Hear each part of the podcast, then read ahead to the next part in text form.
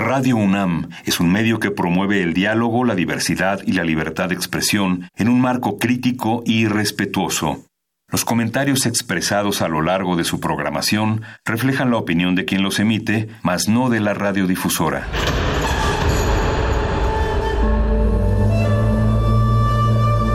Un templo para la apreciación del ser mediante el sonido. mediante el sonido nosotros. El sol sale durante la noche. Nuestros gritos llevan la mesura del silencio. Y el descontento está lleno de baile y risas. A todo, incluso a nosotros, nos resistimos. La universidad Ustedes y nosotros somos Resistencia modulada.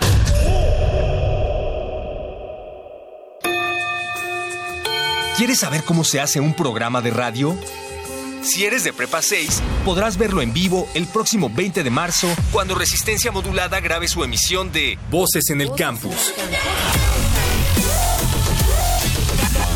Una transmisión especial de resistencia modulada que la de GACO y Radio UNAM traen para ti. Próximo 20 de marzo desde Prepa 6. De las 12 a las 15 horas. Transmisión a las 20 horas por el 96.1 de FM. Hacemos comunidad universitaria. Radio UNAM. Experiencia sonora.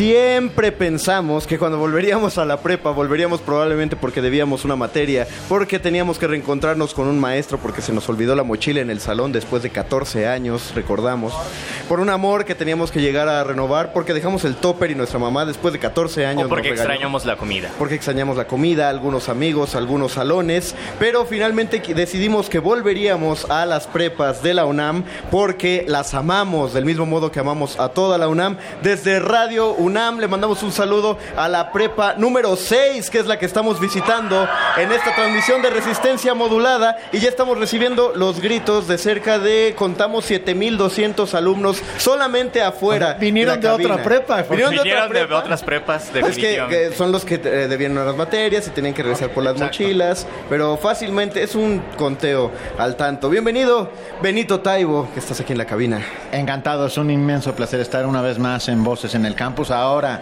en Prepa 6, esta prepa emblemática, maravillosa, que a mí me produce un montón de nostalgia porque yo sí dejé un amor aquí en Prepa 6. Ah. ¿Eh? Y... Mira, ahí viene, de hecho. Ah, viene, con sus tres hijos. Bienvenido Luis Flores también desde esta transmisión. Mago Conde, es un placer estar por primera vez en la Prepa 6. Yo iba en el CCH Sur, entonces nunca había tenido el gusto de pisar a Aquí también hay alguien del CCH Sur, es, Es, colega tuyo, Mirella Imas. Bienvenida a la Así que nos estamos empapando de pues de, la energía y de la buena vibra que existe en la Prepa 6 y que existe en sus alumnos, que por cierto tenemos que decir que vienen muy elegantes. Yo pienso que es porque sabían que íbamos a estar aquí en resistencia modulada, pero lo, que no saben es que es radio y no importa cómo vengamos Lo que pasa es que es la prepa de Coyoacán, así viste la gente de Coyoacán. La prepa ¿Qué? ¿Ustedes no visten así diario? De vestir, ¿no es así, eh, maestro eh, Así es. Me da gusto recibirlos por acá. Bienvenidos a este rincón de Coyoacán. Es también su casa.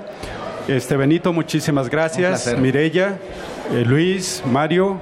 Eh, efectivamente, así como ven a nuestra comunidad, alegre siempre, vestidos de manera formal y tenemos fama de que somos la fresa pero esos son puros comentarios, nada con la realidad.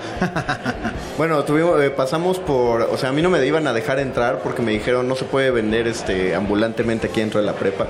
Pero no, sí, el, se ve el corte, se ve la alegría, se ve la algarabía desde afuera. Quiero saber cuántos de los que están allá afuera son de sexto, es decir, ya están en los últimos, las últimas semanas, los últimos días ya de pisar esta e- prepa. Los elegantes son los, los elegantes son los de sexto.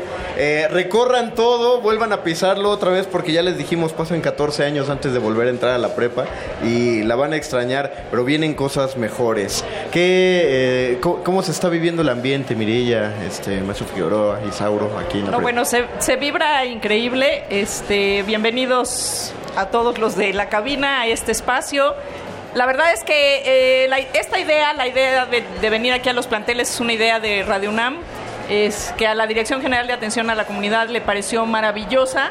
Eh, y la verdad, hemos ya itinerado por algunos planteles de CCH y de... no, esta es nuestra primera preparatoria. Y, ha sido realmente una interacción, un intercambio con todas y todos los jóvenes que eh, yo creo que nos llenan la radio de voz de voces diferentes, de nuevas voces y que es una manera muy lúdica y muy inteligente por parte de Radio UNAM de acercar la Radio UNAM a nuestros jóvenes. Y yo me confieso del Fresur, entonces este pues Bienvenidos a los de la Fresa 6. no, porque además tienen que saber los alumnos, los compañeros que están allá afuera, que a lo largo de la transmisión no solamente tenemos ya unos invitados eh, que nos hizo favor la administración de la Prepa 6 de conseguir para con los cuales vamos a hablar, sino que vamos a tener diversas dinámicas con el resto de la comunidad universitaria para que puedan dejar sus comentarios, para que hagan que su voz, quizá no directamente en el micrófono, pero sí indirectamente con sus palabras y con sus opiniones puedan formar parte de esta transmisión, la cual les recordamos, digo, si están escuchando esto al aire, están escuchando el pasado, esto está sonando al aire, eh, sonó desde las 8 de la noche de este mismo día. Saludamos a la gente en el 96.1 de FM que nos está escuchando ahora, pero es grabado, así que si nos dejan algún comentario no crean que somos groseros. Está grabado porque está grabado. las noches las prepas están cerradas. Pues. Sí, no crean que hicimos venir a los alumnos de noche o que se abrió de manera extraordinaria para hacer una fiesta. Esto, si usted lo oye por la radio, es grabado, pero la gente que está allá afuera está absolutamente en vivo. Es completamente vivas. Completamente vivas. La primera radio a todo color. a ver, perdón, yo quería un poco que, que si a ustedes les parece bien, que Isauro, Figueroa, director de Prepa 6, nos contara eh, cómo funciona Prepa 6. Llevas muy poquito en la dirección, pero bienvenido. Gracias. Eh, sí, efectivamente, esta administración es nueva, llevamos como unos tres meses, eh, pero felices y, la verdad, para su servidor y el equipo que me acompaña en esta gestión, es una enorme responsabilidad, una satisfacción, por supuesto, el dirigir este hermoso plantel, el único en Coyoacán. Prepa 6. Yo, a mí me encantaría decir que, bueno, la universidad es este lugar maravilloso en el cual se genera conciencia crítica, donde hay espíritu rebeldía, donde vamos creando nuestra manera de ver el mundo. Ah, y es en la prepa en donde descubrimos que tenemos derecho al asombro, a la esperanza, a, a montones de cosas que, que, están ahí vislumbrándose en el camino. Y yo, las caras que veo son justamente de gente eh, esperanzada. Y eso me da mucho gusto. Me parece, me parece maravilloso. El ambiente, yo sí quiero volver a la prepa. Pues ahorita nos salimos de la cabina. me, me, meto a la clase de mate 3. Sí, alguien préstenos una sudadera para pasar desapercibidos, unos lentes negros nos metemos el bigote? clase. No, ni con, ni con sudadera la libramos, ¿eh? yo, yo tú sí, mire ya. Sí, tú, podrías pasar fácil como alumna. Yo, yo tengo cara de este viejito nos verían con cara de medio fósiles, ¿eh? O sea, la verdad. o tal vez, tal vez te verían cara de maestro Taibo. Ah, bueno, eso podría ser bonito. Que también tengo que hacer un reconocimiento a los maestros de Prepa 6. Yo estudié letras hispánicas y muchos de mis compañeros egresados de esta prepa me dijeron que estudiaron letras hispánicas justamente por sus maestros de literatura, algo que a mí me impresiona porque en lo personal no fueron mis maestros propiamente de literatura del Colegio de Ciencias y Humanidades, pero sí supe que muchos maestros de literatura de aquí son responsables de que la Facultad de Filosofía y Letras tenga alumnos hispanistas. Yo venía de oyente a las clases de oh. literatura aquí porque había un maestro refugiado español que era maravilloso. ¿Qué? ¿Les damos un aplauso a los maestros del Prepa 6? Sí.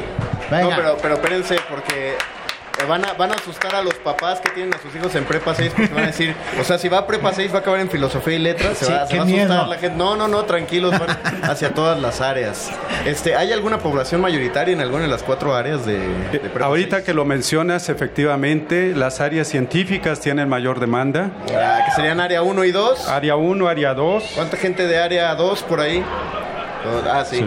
la, mayoría. Al menos en las 7000 personas afuera de la Como 4500 sí. Área 4, área 4. Ah, hombre, se reconocen los área 4, ¿cómo no? Ah, Voces en el Campus es este esfuerzo hecho con la Dirección General de Apoyo a la Comunidad justamente para que las voces en las prepas SHs, eh, FES, también nos vamos a mover a las y en las islas, pues ya también estuvimos, en, las islas. Estuvo maravilloso. Ah, tengan esa voz. Eh, Radio UNAM pretende ser la voz de la voz de los universitarios, pero la verdadera voz es la de la comunidad, aquella que se expresa libre, eh, críticamente y que a nosotros nos llena y nos, y nos encanta.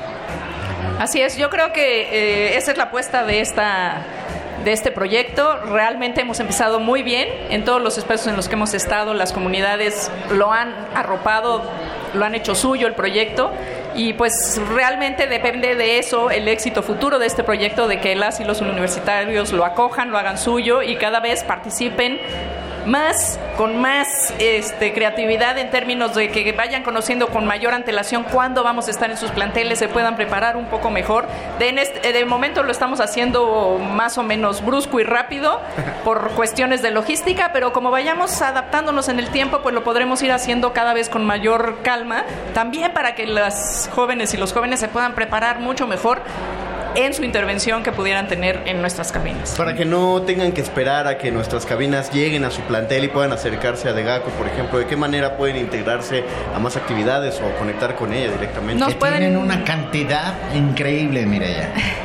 Nos pueden encontrar en redes sociales como Degaco, estamos en Instagram, estamos en Facebook, estamos en Twitter eh, y bueno, pues estamos en Ciudad Universitaria como la mayoría de las instituciones así eh, eh, que están centralizadas en la CEU, pero nuestra actividad se desparrama por todos los planteles de la universidad. Yo, si me permiten, le tengo una pregunta al director de Prepa 6, Sauro Figueroa, para saber si ya es de Prepa 6. ¿Cuáles son los mejores tacos de afuera de la prepa? Hijo, es una pregunta complicada de contestar, pero toda mi comunidad te van a decir que de los puestos de ahí enfrente, el que gustes, el que gustes, son los mejores. No, tenemos, uno en particular. Tenemos el de las quesadillas. Dicen que no.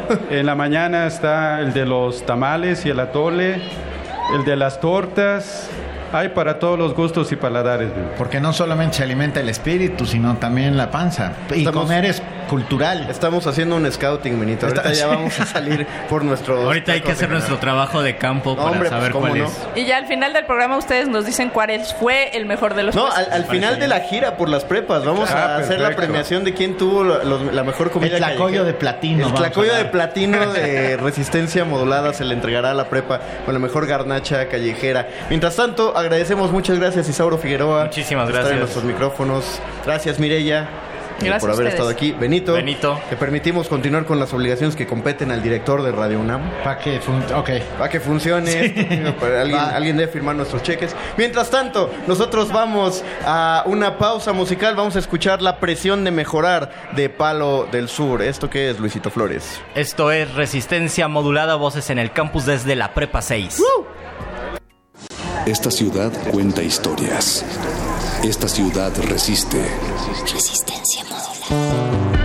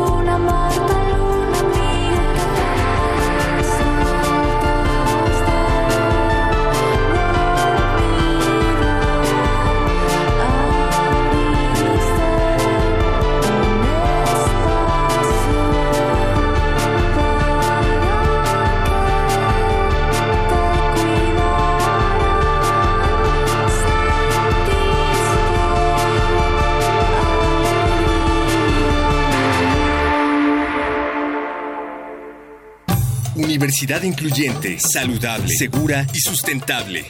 Dirección General de Atención a la Comunidad. Inclusión. Puedes verla al transitar en los pasillos, sin importar ropa, cuerpo o color de piel. Se escucha en las aulas, donde hay acceso a la información sin importar género, preferencia o identidad sexual. Se siente en el campus, donde puedes ser como quieras y siempre habrá personas que comparten nuestra identidad. La universidad es incluyente. Resistencia modulada. modulada.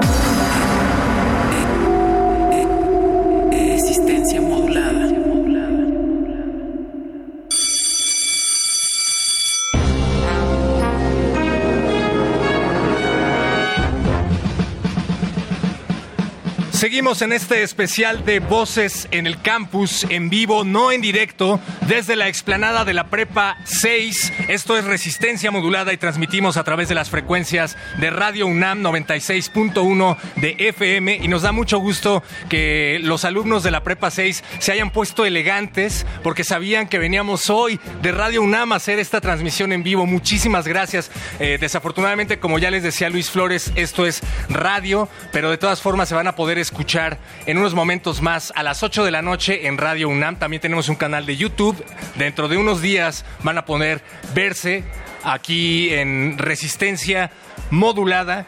Muchas, muchas gracias, Berenice Camacho. Para todos los que no saben qué es Radio UNAM, les explicamos rápidamente. Es como el Internet, únicamente tienes que utilizar tus oídos y tu imaginación. Así es, perro muchacho, estamos aquí en Voces en el Campus. A partir de las 8 de la noche, que ya pasaron, ya pasaron, vamos a estar sonando, como siempre, a través del 96.1 de FM, en este día muy especial, en un año además muy especial para este lugar en el que nos encontramos, la Escuela Nacional Preparatoria número 6, que este año cumple 60, sus primeros 60 años y queremos felicitarles a todos allá afuera. Un buen grito para la Prepa 6. Uh. ¿Se saben la porra de Prepa 6? Por supuesto, deben saberse y en todas las prepas, SHs y facultades hay porras. ¿Cuál es esta? ¿Cuál es la de aquí? A ver. La de acá. ¿Alguien? Por acá me están diciendo una porra apócrifa. No, esa no la podemos Nuchen. Arriba. Bien, bravo.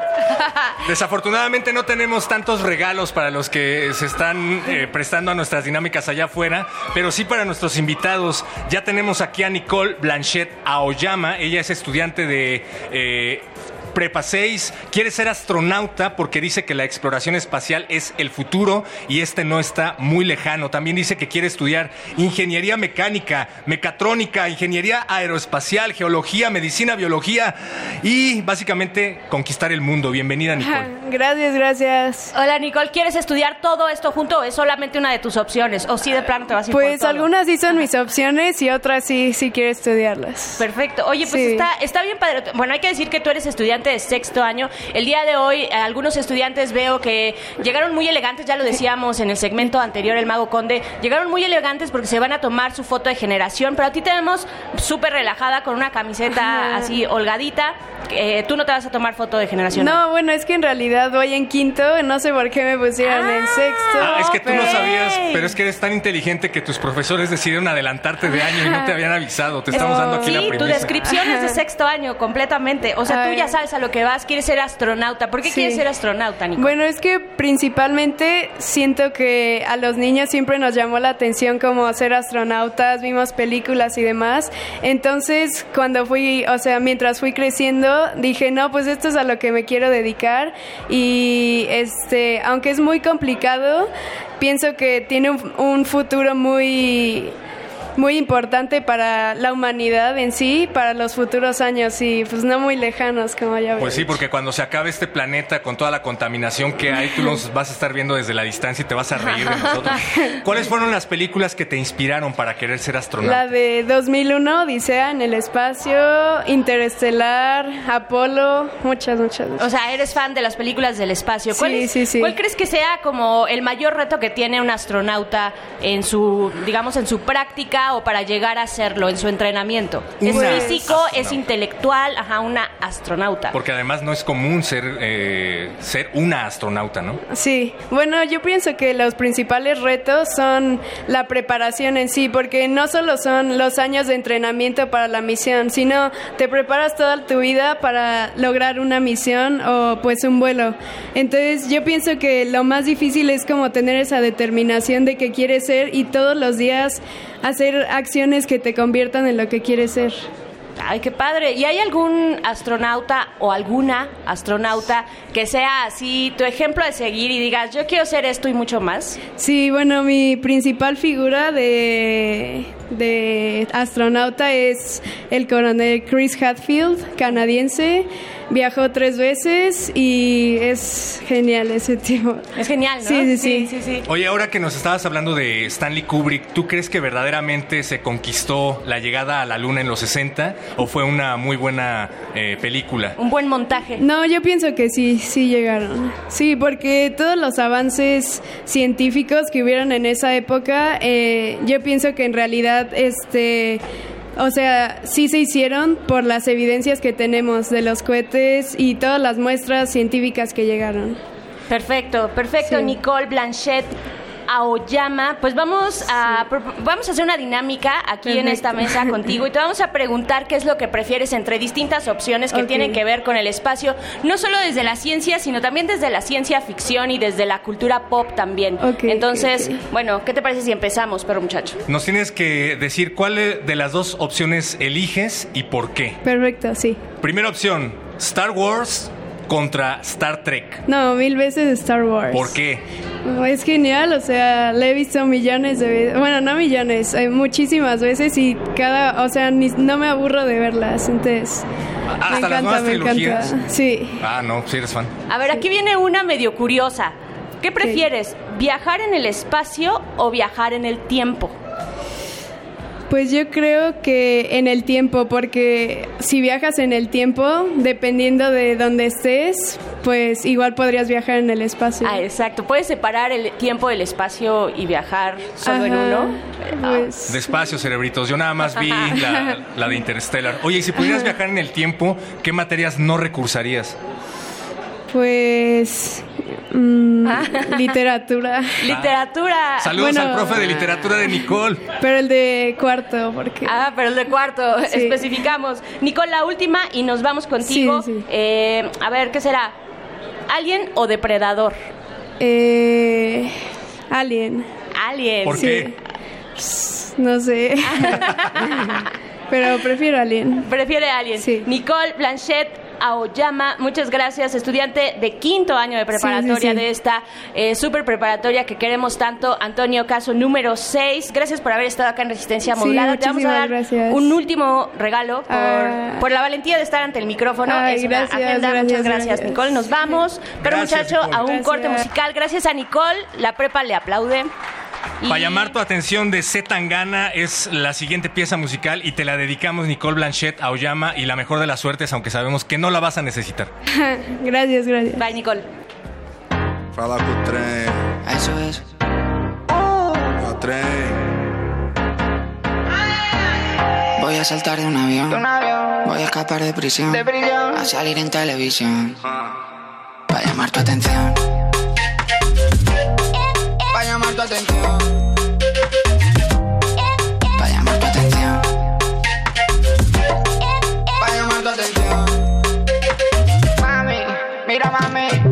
Chula, quiero ser tú.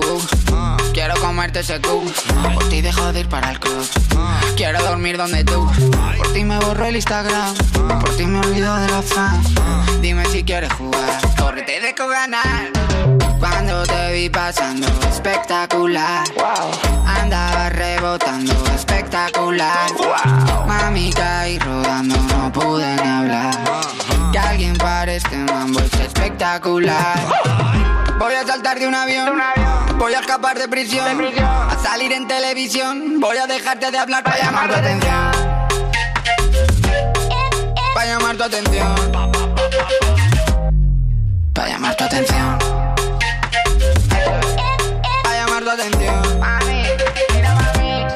Mami, mira Essa menina cheia de maldade confunde a mente também do vilão. Quando ela passa também não dá bola, se faz de metido, eu fico buladão. O único jeito é chamar a atenção. Ela é bandida e fica de gracinha, mirando no alvo bem no coração. Mas com o jogo dela eu perco a linha. Passou na sua porta e tirou de giro. Se a polícia chegar, eu faço um show ao vivo. Vou passar na sua porta y tira de giro. Si la policía llega, yo faço un show al vivo. Me suba la Voy a hacer cosas estúpidas. Voy a jugar a la sucia. Voy a dejarte de hablar para llamar tu atención.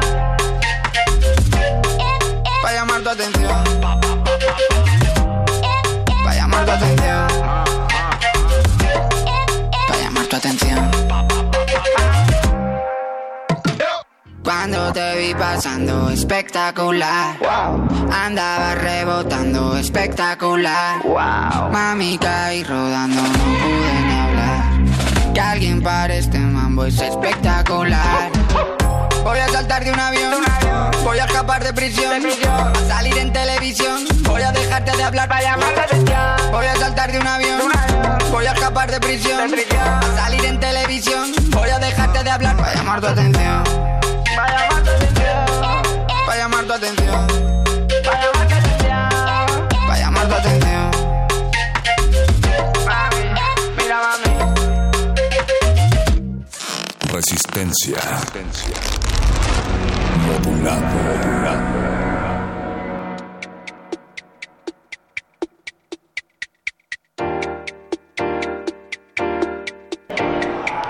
Seguimos aquí en Voces, eh, Voces desde el campus, aquí en Resistencia Modulada, en la Prepa 6, mi prepa. Yo estudié aquí, estoy muy contenta, soy Vania Nuche. Hola a todos, Prepa 6. ¿Qué se siente regresar a la prepa, Vania? Ay, se siente muy bien, me siento joven de nuevo. Rejuveneciste algunos añitos. Sí, claro que sí. Me da mucho gusto regresar aquí, ver tanto joven, sobre todo tanto público que tenemos aquí en Voces en el campus. Me emociona ver nuevos espíritus preparatorianos, ya casi, casi universitarios, porque muchos, como ya lo decían, están a punto de salir de esta prepa, Moni.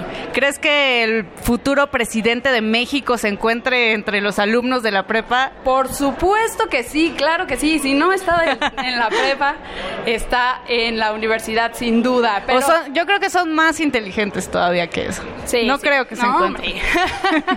pero bueno, para ejemplificarles de lo que estamos hablando de estos cerebros brillantes en la UNAM, tenemos aquí a Héctor Cortés. Él es estudiante de quinto año de bachillerato de la prepa número 6. Bienvenido Héctor, ¿cómo estás? Hola, muy bien, gracias. Y Héctor, además íbamos pasando y casualmente nos enteramos que obtuviste el examen perfecto de conocimiento de la UNAM, ¿cierto? 128 aciertos. Así es. O sea, algo casi, casi eh, imposible para, por lo menos para mí. es muy difícil. Siempre uno se, se, emociona y se sorprende cuando alguien obtiene este score. Pero a ver, dinos cómo fue tu proceso y cómo te preparaste. Qué, o sea, ¿qué se siente tener los 128 aciertos eh, que a todos nos duelen la ¿O fue de Tim Marín? Di la verdad. di la verdad. Confiesa. No, la verdad sí me preparé un, un tiempo estuve estudiando para, para poder tener un buen resultado y mi objetivo principal era entrar a esta prepa, pero eh, quería, quería tener, quería tener un, buen, un buen puntaje para asegurar mi lugar y estudié, estuve dedicándole algún tiempo de estudio antes de, de hacer el examen. O sea, ¿tú aprovechaste, digamos, tu tiempo en secundaria o si de plano te aventaste la guía, el manual de, de estudio para para probar el examen. Yo estudié una guía de eh, aparte de la escuela. Además, estás en, ya en quinto año a punto de elegir el área al que, a la que te quieres ir. ¿Cuál va a ser esa área? Eh, bueno, estoy tengo pensado elegir la, el área 3 de, de, estudio, que es ciencias sociales, porque es algo que siempre me ha, Venga. Me ha llamado la atención siempre los fenómenos sociales me han parecido algo muy interesante que, me gusta analizar y lo he notado más últimamente en, estos dos años que he estado en la preparatoria. ¿Y qué, quieres estudiar? Eh, quiero estudiar geografía o bien eh, la carrera de relaciones internacionales, que me parece, la, la primera opción me parece, siempre me ha parecido mi vocación, porque siempre me ha gustado los eh, ver, ver los mapas y hablar de, de análisis espacial y hablar de sociedad. Entonces, considero que la geografía es una carrera que tiene varios aspectos que a mí me gustaría abordar en mi vida profesional. ¿A qué países te gustaría viajar? ¿Qué países te gustaría conocer ya que quieres eh, estudiar geografía? Eh, pues me gustaría, en, en realidad me gustaría conocer países de todo el mundo, ¿no? Países de Asia, otros países de América, que por ejemplo Brasil, Argentina, no sé, de Europa. Entonces, en general creo que me gustaría conocer países de todo el mundo. Eso. Órale, eh, bueno, dices que te gusta mucho la geografía, te apasiona. De hecho, eh, pues obtuviste la medalla de plata en la Olimpiada de Conocimiento de la UNAM en geografía, nada más y nada menos. Yo debo confesar que la geografía era un dolor de cabeza para mí porque las capitales siempre cambian y es o tienen nombres muy raros, ¿no? Y me confundía. Entonces, a ver, ¿tú te, tú te llamas como un experto en la geografía mundial? Uh, quizá no soy un experto, pero eh, siempre busco eh, conocer nuevas cosas de la geografía. Bueno, va. Entonces te podemos hacer unas preguntas para, para comprobar tu conocimiento geográfico. Sí. No veníamos preparadas, pero aquí traemos un maratón, traemos dados y traemos tarjetitas. Entonces, ¿por qué no echas los dados, Héctor? Y elegimos una pregunta para ti. A ver, échale. Uno. Órale, uno. Ahí, ahí les va. Geografía. La capital de Groenlandia se llama actualmente Nuuk. ¿Cuál era su nombre anterior? es, es, difícil, difícil. Nuuk. Ah, no, empieza con A, creo. Ah. Mm. ¿No? Creo que era algo como Godhab. Muy bien, muy bien. Ya ven, sí sirve estudiar, chicos, sí sirve. ¿Tienes otra, Moni? Eh, a ver, déjame elegir una de que tenga relación con geografía. Esta. Eh, el río Papaloapan desemboca en la costa del estado de Está difícil también. Escríbanos en redes su respuesta. A ver. es Veracruz. Veracruz. No estoy muy seguro, pero creo que es el estado de Veracruz. Sí, sí es Veracruz. Muy bien. Muy bien, pues sí sirve de estudiar, chicos. Felicidades, Héctor Cortés, Cortés Castillo. Gracias por acompañarnos en Resistencia Modulada. Síguele echando ganas y muchas gracias por acompañarnos y estar aquí en la Prepa 6 con Resistencia Modulada en Voces en el Campus. Mientras vámonos a una canción, escucharemos a Para tu atención de C. Tangana. ¿Está bien, producción? ¿No? Ah, Timo Pacheco, la canción es contigo. Estamos en Voces en el Campus.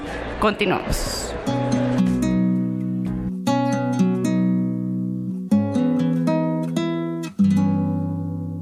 Contigo escucho colores con sabores tibios, tus ojos me cantan paisajes que me dan alivio. Yo seré motivo de tu risa.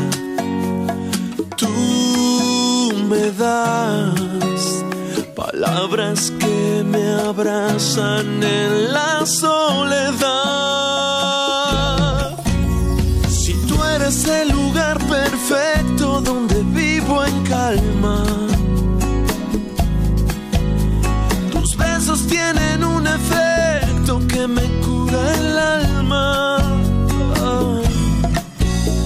La música de tu mirada me diluye el miedo.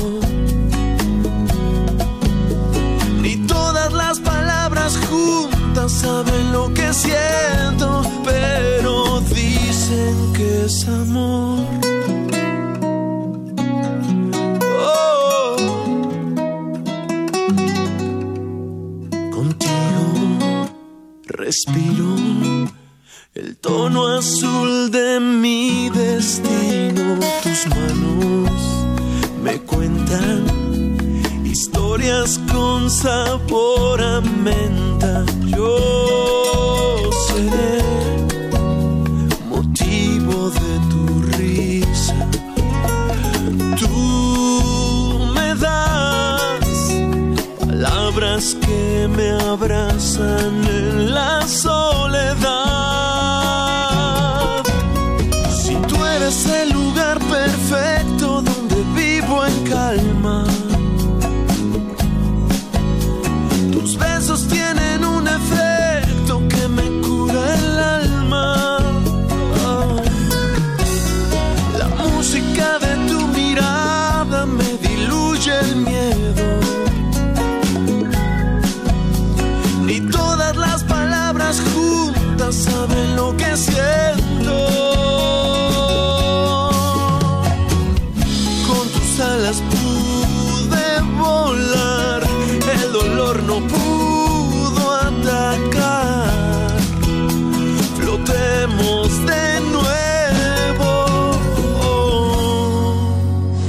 Esta ciudad cuenta historias.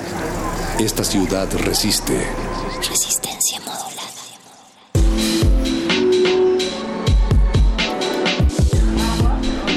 Seguimos en Voces en el Campus aquí desde la preparatoria número 6, donde se cultiva mucho talento de, de muchas disciplinas variadas, todas, muchos alumnos. Y hay una disciplina que, que queremos resaltar en este espacio eh, y es la música, la- los exponentes, las de, Claro. de la música aquí en la preparatoria número 6. Aparte que estamos en casi casi en el centro de Coyoacán, aquí a la vuelta está la Facultad de Música de la UNAM, entonces se respira un aire bohemio y bueno, eh, propicio para las artes. Así es, pues bienvenidos sean ustedes a este pequeño bloque hertziano musical. Les saludan desde estos micrófonos Apache Raspi. Y Paco de Pablo. Y tenemos el placer de platicar en este momento con Camila Robles, Camila Robles Cruz, estudiante de, de esta preparatoria. ¿Cómo estás, Camila? Muy bien, un poco bastante nerviosa. Un poco- un poco bastante. Ya no, ya no sé si es un poco o bastante. Pues son las dos. Cam- Son las dos, ambas al mismo tiempo. Eh, Camila, sabemos que tú eh, estás estudiando el sexto año. De ah, ayer tenemos un problema de información. Sí, estoy en cuarto año. En cuarto año. Cuarto año. Ok, pero tocas el piano. Toco el piano y de hecho ahí en la descripción mencionan que este que he tocado en diferentes lugares, pero no he tocado, sino que he cantado y con un coro. Ok, ok. Qué bueno que nos lo aclaras, Camila. ¿Y cuánto tiempo llevas tocando el piano? Ah, pues llevo cinco años. Sí, cinco años. ¿Y quieres perseguir la carrera musical? Sí. ¿De intérprete? Sí. ¿O de compositora? Pues por ahora de intérprete, pero también me encantaría componer. Ok. Bien, y pues estás aquí a la vuelta, ¿no? Sí, de la Facultad de Música. ¿Te interesa entrar ahí o quieres explorar otras oportunidades? También me gustaría considerar la superior de música, Claro. eh, puesto que antes había estudiado en el sistema del INBA, del Instituto Nacional de Bellas Artes, pero me parece que la oferta académica de la Facultad de Música es muy buena y me gustan las clases que dan y sus maestros me parecen buenos maestros. Ok. ¿Te, te has ido a sumar de oyente? Sí, por supuesto que sí. Ah, Ah, bien. muy bien. ¿Qué clases clases, de- ajá, sí. ¿qué clases, eh, por ejemplo, alguna? Una Por ejemplo, tengo una amiga que estudia ahí y ha tomado clases de soprano y yo voy a sus clases para ver más o menos qué, qué técnicas están trabajando y cómo lo están trabajando y me parece que es, es muy buena. Ok, entonces también te interesa eh, explorar tu, el- la, la voz como instrumento. Sí, Ah, pues desde pequeñita he estado como en contacto con esto y me han tratado de enseñar el bel canto, lo que sería como la voz, el tipo de preparación de voz para la ópera. Eh, sin embargo, disfruto de muchos tipos de música. Ok. Eh, La voz, el instrumento que nos acompaña toda la vida y es el, yo creo que es el, me atrevo a decir, de los más difíciles de todos, ¿no? de, de dominar, porque no lo vemos, ¿no? Lo tenemos por dentro. No lo había pensado, Apache, pero tienes toda la razón. Sí, sí, es un rollo la voz. Pues tenemos una pequeña dinámica aquí para Camila Robles. No, no te queremos poner en, en jaque ni nada, pero tenemos una pequeña melódica aquí sobre la mesa. Sí, la vi. Y nos preguntábamos si, si, si pudieras tocar para, para Radio UNAM, para Resistencia Modulada, Voces en el Campus y para todos tus compañeros y compañeras que nos acompañan aquí afuera, una pieza, eh, pues a mí se me ocurre, no sé, la canción de la alegría. por ejemplo, que, que- que, pues es, es importantísima y es más, más antigua que, que- que nada. Es- es- es- y, y, eh, como muchas personas han aprendido algo de, de música a través de, de esa, de esa melodía, ¿no? El llamado himno a la alegría es parte de la novena sinfonía De- de, de Beethoven. Mo- es, un- de es Beethoven. una pequeña parte. Pero sí, claro. A ver, lo por favor. Ah, sí, tiene ahí una tecla atorada.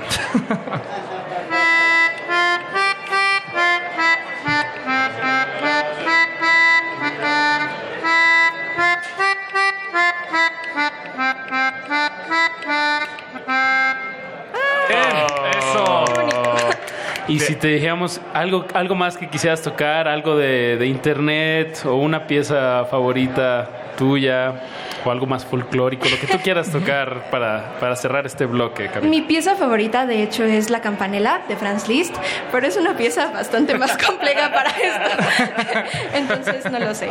Pero alguna melodía sencilla que se te venga ahorita a la cabeza, Am, no sé. que nos compartas. O improvisa algo y, y con eso cerramos este bloque.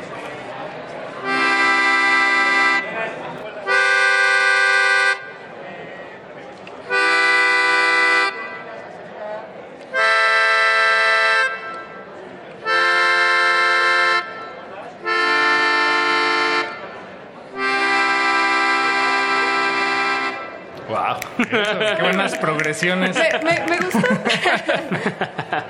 ¿Qué te gusta? ¿El instrumento? Sí, es, es un bonito instrumento. Nunca lo había visto, la verdad. La melódica.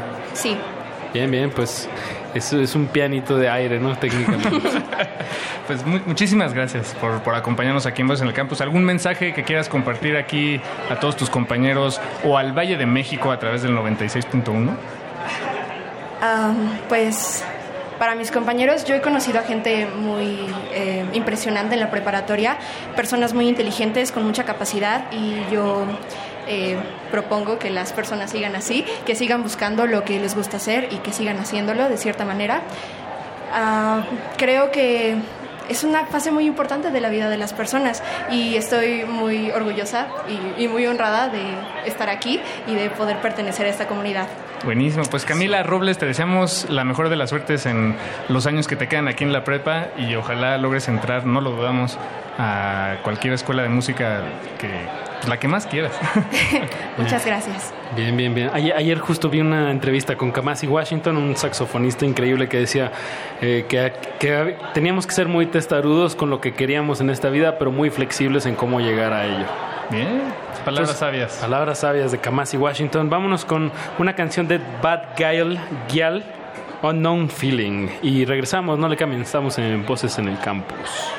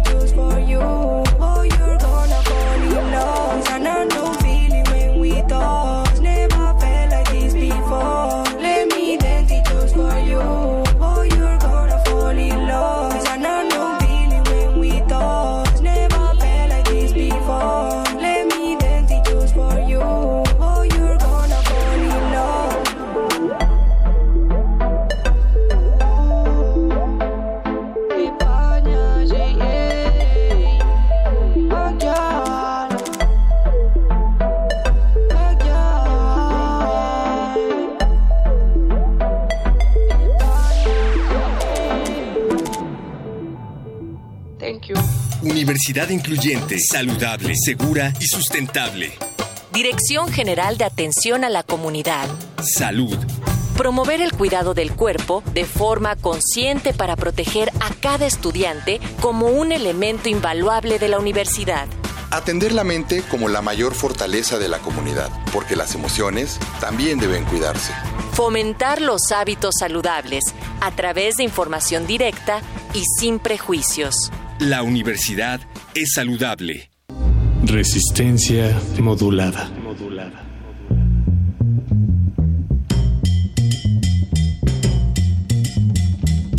Seguimos en Voces en el Campus, en esta ocasión en vivo desde la explanada de la Escuela Nacional Preparatoria número 6. Gracias a todos los que se han acercado aquí a la cabina de cristal de resistencia modulada. Gracias a todos los que están participando en nuestra dinámica. Les recordamos a todos que están circulando papeles de colores. A todos los que se están acercando, los conminamos a que apunten ahí un mensaje que quieran que se diga aquí en estos micrófonos. Lo van a escuchar a las 8 de la noche, de 8 a 11 de la noche en las frecuencias de Radio UNAM y puede ser lo que quieran, puede ser una bonita dedicatoria para tu peor es nada, puede ser un bonito saludo a tu familia, puede ser una complacencia musical o puede ser una recomendación a tu profesor favorito.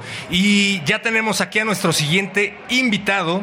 Él es David Villarreal González y pues qué les digo, él es estudiante de cuarto año de bachillerato, es decir, es el primer año que cursas aquí en la prepa. Hay que preguntar, ¿si eres, si eres de cuarto año? Sí, sí, soy de cuarto a ver, año. entonces tuvimos- es que hemos tenido unos cables cruzaditos. Vamos a corroborar, tienes razón Mario Conde. Se considera todólogo porque todo le interesa. ¿Es verdad que eres todólogo y todo te interesa? Sí, yo me considero un todólogo porque desde muy pequeño empecé como a estudiar bastantes áreas de conocimiento. Realmente una cosa llevaba a la otra. En un principio yo decía que iba a ser biólogo, no sé, como que todos de pequeños tenemos una aspiración.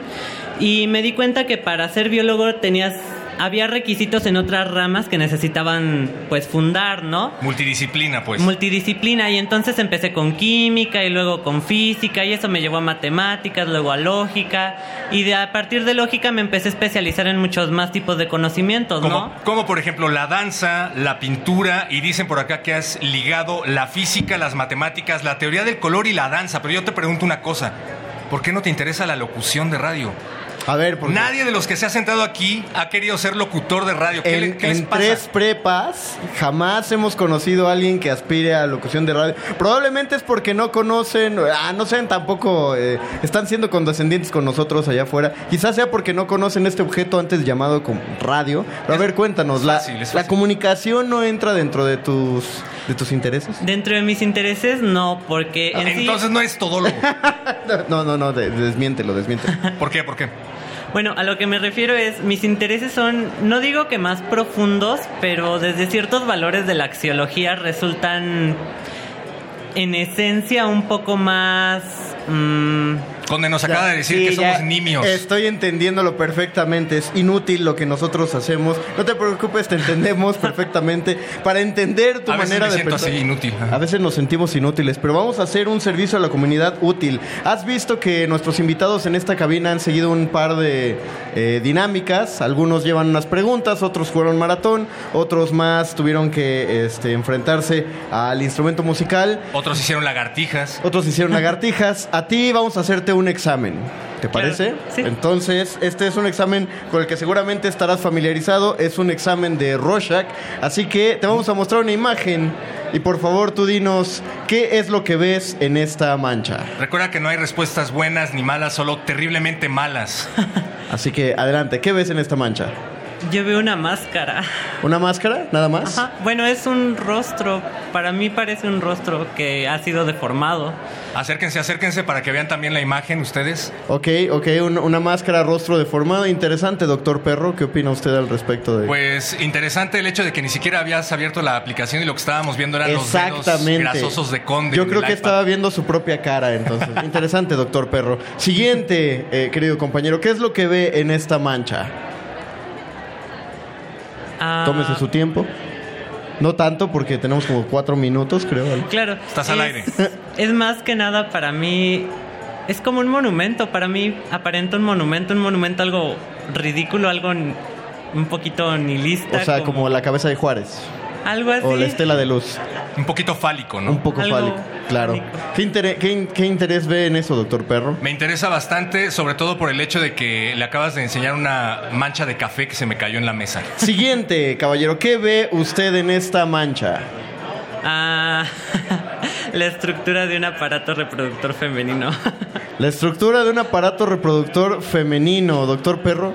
Me encanta, me encanta la percepción de nuestro amigo David porque es un aparato reproductor masculino. No, pero, yo- pero eso derriba muchos paradigmas. Yo veo una vaca. Ok, siguiente mancha, compañero. ¿Qué es lo que ve aquí usted? ¿Nada? Simplemente parece una mancha morfa. Di algo, di algo. Sí, de- deje, deje llevar la Pero imaginación. son como dos personas que están admirando algo en el centro y están como a- atrás de ellos hay como unas dos clases de criaturas, casi como primates, eso es lo que yo Ok, entiendo. eh, pasó de nada a ver a dos personas cercanas. A ver un Da Vinci. A ver un Da Vinci, dos personas cercanas asediadas por una especie de simios detrás. Pregunto a la comunidad allá afuera, ¿alguien va para psicología? ¿Por aquí alguien va para la facultad de psicología? Nadie. O sea, Prepa 6 no genera ni comunicólogos ni, ni, psicólogos. A ver, por allá levantaron la mano, acércate por favor. No A seas ver, tímida. Para que, para, para que puedas estudiar. Para a que este- evalúes a nuestro compañero. Te vamos a llamar doctora negro y blanco. Porque... Le acabamos de enseñar un autógrafo de Benito Taibo y nos dijo que era un Da Vinci. es muy interesante este caso, doctora. Por favor, acérquese. Ah, doctora negro y blanco, doctor perro, atención. ¿Está listo, caballero, para continuar? ¿Qué es lo que usted ve en esta mancha? Eh, Puede, puede tomar su tiempo. No mucho porque estamos al aire. Exactamente, pero... Y nos patrocina la de GACO. Saludos a la Dirección General de Atención a la Comunidad. Si lo muevo un poquito, alcanzas a verlo en 3D, a ver, viscos y probablemente veas algo. ¿No ves nada en esta mancha? Es como, bueno, al principio en el centro es una clase de polilla, yo lo percibo como una polilla. Una polilla. Al final de cuentas es la figura para mí como de un insecto, un insecto. ah, Conde, te dije que no ahuyentaras a los mosquitos con el iPad de Mónica. Claro, un mosquito. Eh, doctora, no es negro y blanco, es la doctora qué, pero... Doctora Jessica, bienvenida. Doctora Jessica, bienvenida. ¿Qué puede decirnos acerca del análisis que estamos haciendo al paciente con este test? Diagnóstico. ¿Puede ser locutor de radio, sí o no?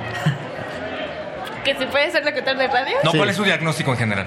Ah, con, con respecto a él. Sí, de con- todo- después de todo lo que acabas de escuchar, después de todas las manchas que viste, que en realidad no eran más que manchas de café, autógrafos de Benito Taibo eh, y uno que otro mosquito aplastado, ¿qué es lo que puedes deducir? Acércate al micrófono, por favor. Quizás tiene problemas con los insectos. Ok, un diagnóstico acertado, un raro caso de bichofobia. Eh, de los 12% de los casos de bichofobia en México radican en Prepa 6. Pues muchas gracias, doctora, por haber acompañado esta evaluación psicológica. Muchas gracias, compañero, por haber estado en cabina. Eh, Muchísimas gracias, David Villarreal. Te deseamos la mejor de las suertes. Sabemos que vas a llegar lejos, pero cuídate esa bichofobia, por favor. Aquí Jessica te puede atender. Atiéndela. Claro que sí, no cobro mucho. Ah, muy bien. Ah, mira, muy bien. Perfecto. Precios competitivos. Vamos a escuchar una rola, perro. Vamos a escuchar Expropiese de Los Mesoneros mientras le damos consulta a David.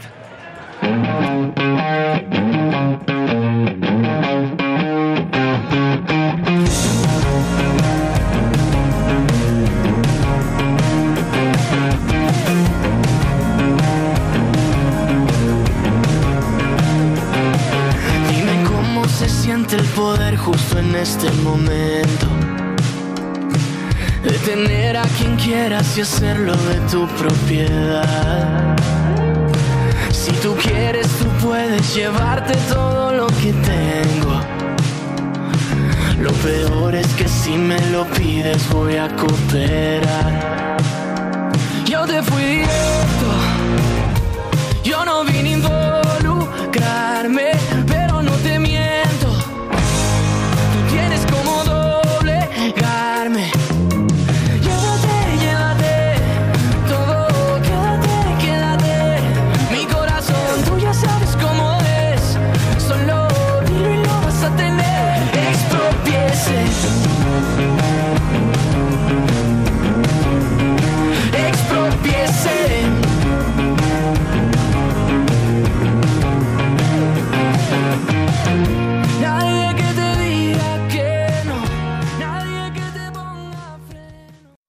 Esta ciudad cuenta historias.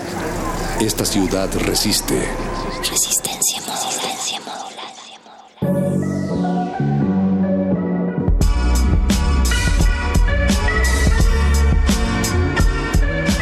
Nuevas sonoridades musicales aquí en la Prepa 6. Esto es Voces en el Campus. Y- Seguimos descubriendo nuevas sonoridades en voces en el campus. Estoy repitiendo. pues. Sí, es, es un extraño déjà vu el que estoy experimentando en este momento. Eco, eco. Y tenemos ya aquí en cabina a Gerardo Rodarte y a Daniela Portuondo. Eh, ¿Cómo están? Hola, hola. Bienvenido, bienvenida. Hola, ¿qué tal?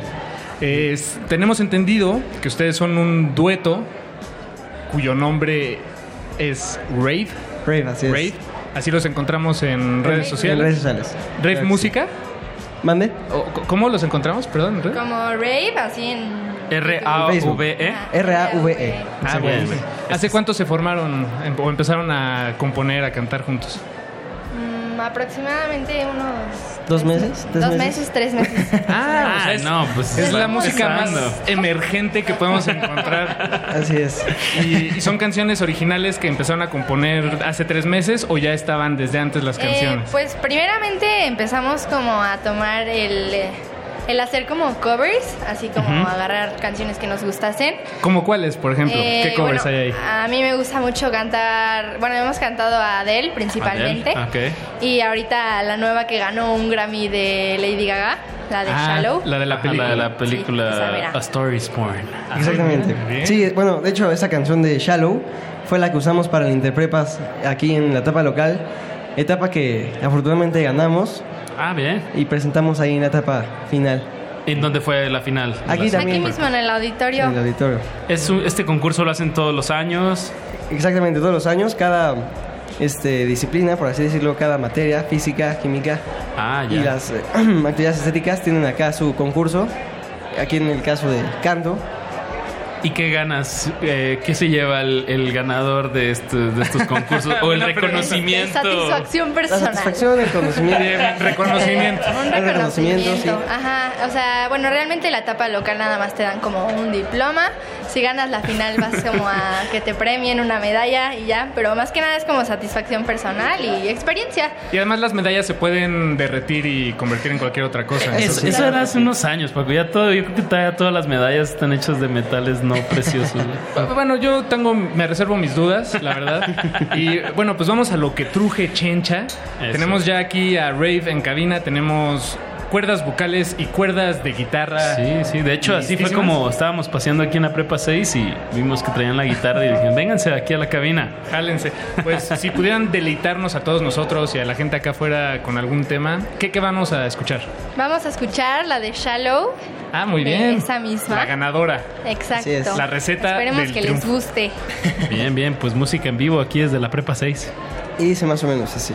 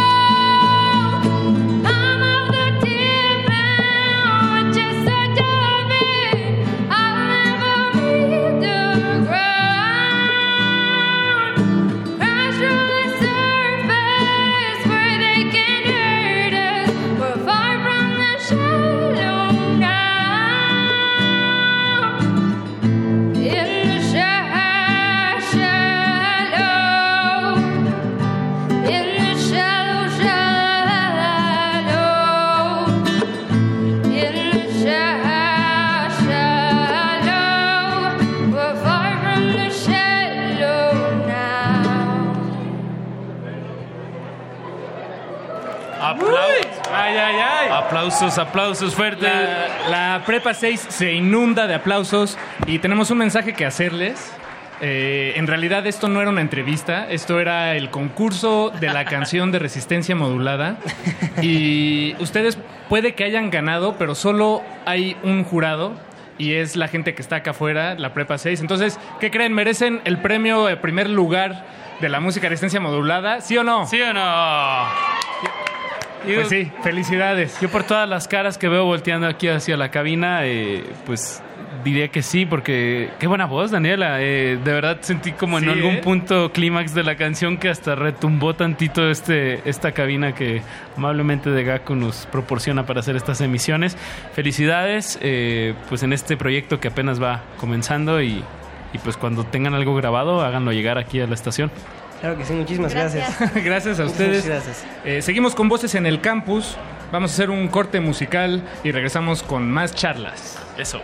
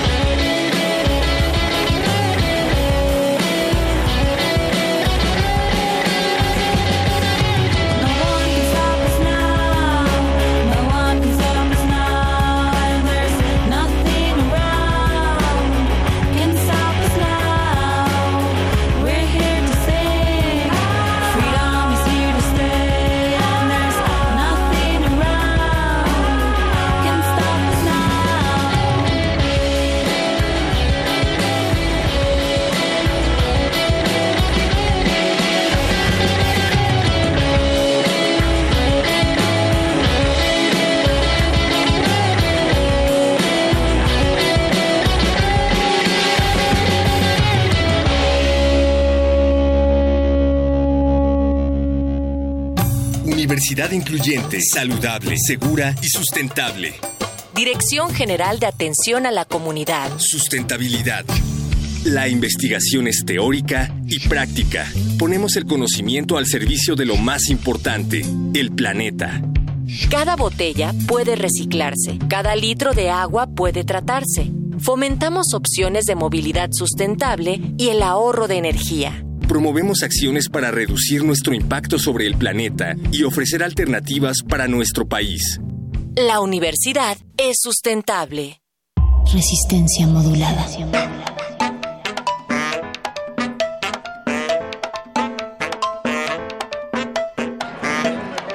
Les recordamos que si quieren que su voz salga a través del 96.1 de FM Radio UNAM, o más bien sus palabras, su voz a través de sus letras, pueden buscar a nuestros emisarios de papelitos. Por allá está Mónica Sorrosa y también está Paquito de Pablo dando una vuelta. Lo que quieran decir, y ahí está el perro muchacho también levantando la mano. Pueden encontrar al único tipo con peinado moicano en toda la prepa 6. Acérquense a él y pueden anotar ahí el mensaje que quieran que salga a través de la radio. Very nice. Señor. El único tipo, eh, Mario Conde, porque se distingue de entre, pues de entre tanta elegancia que hay Claro.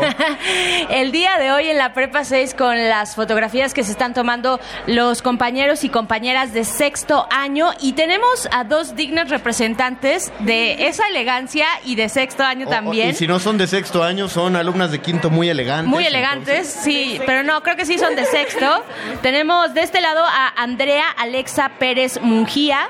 Ella es estudiante de sexto, eh, se identifica con las artes y además va a estudiar arquitectura. Bienvenida, Andrea, ¿cómo estás? gracias. Y también tenemos a su derecha y frente a nosotros a Daira Walberg García, que es estudiante de sexto año, viene de familia de arquitectos y tomó clases de acuarela y juntó su gusto de matemáticas y física en la arquitectura, que es la carrera que va a estudiar.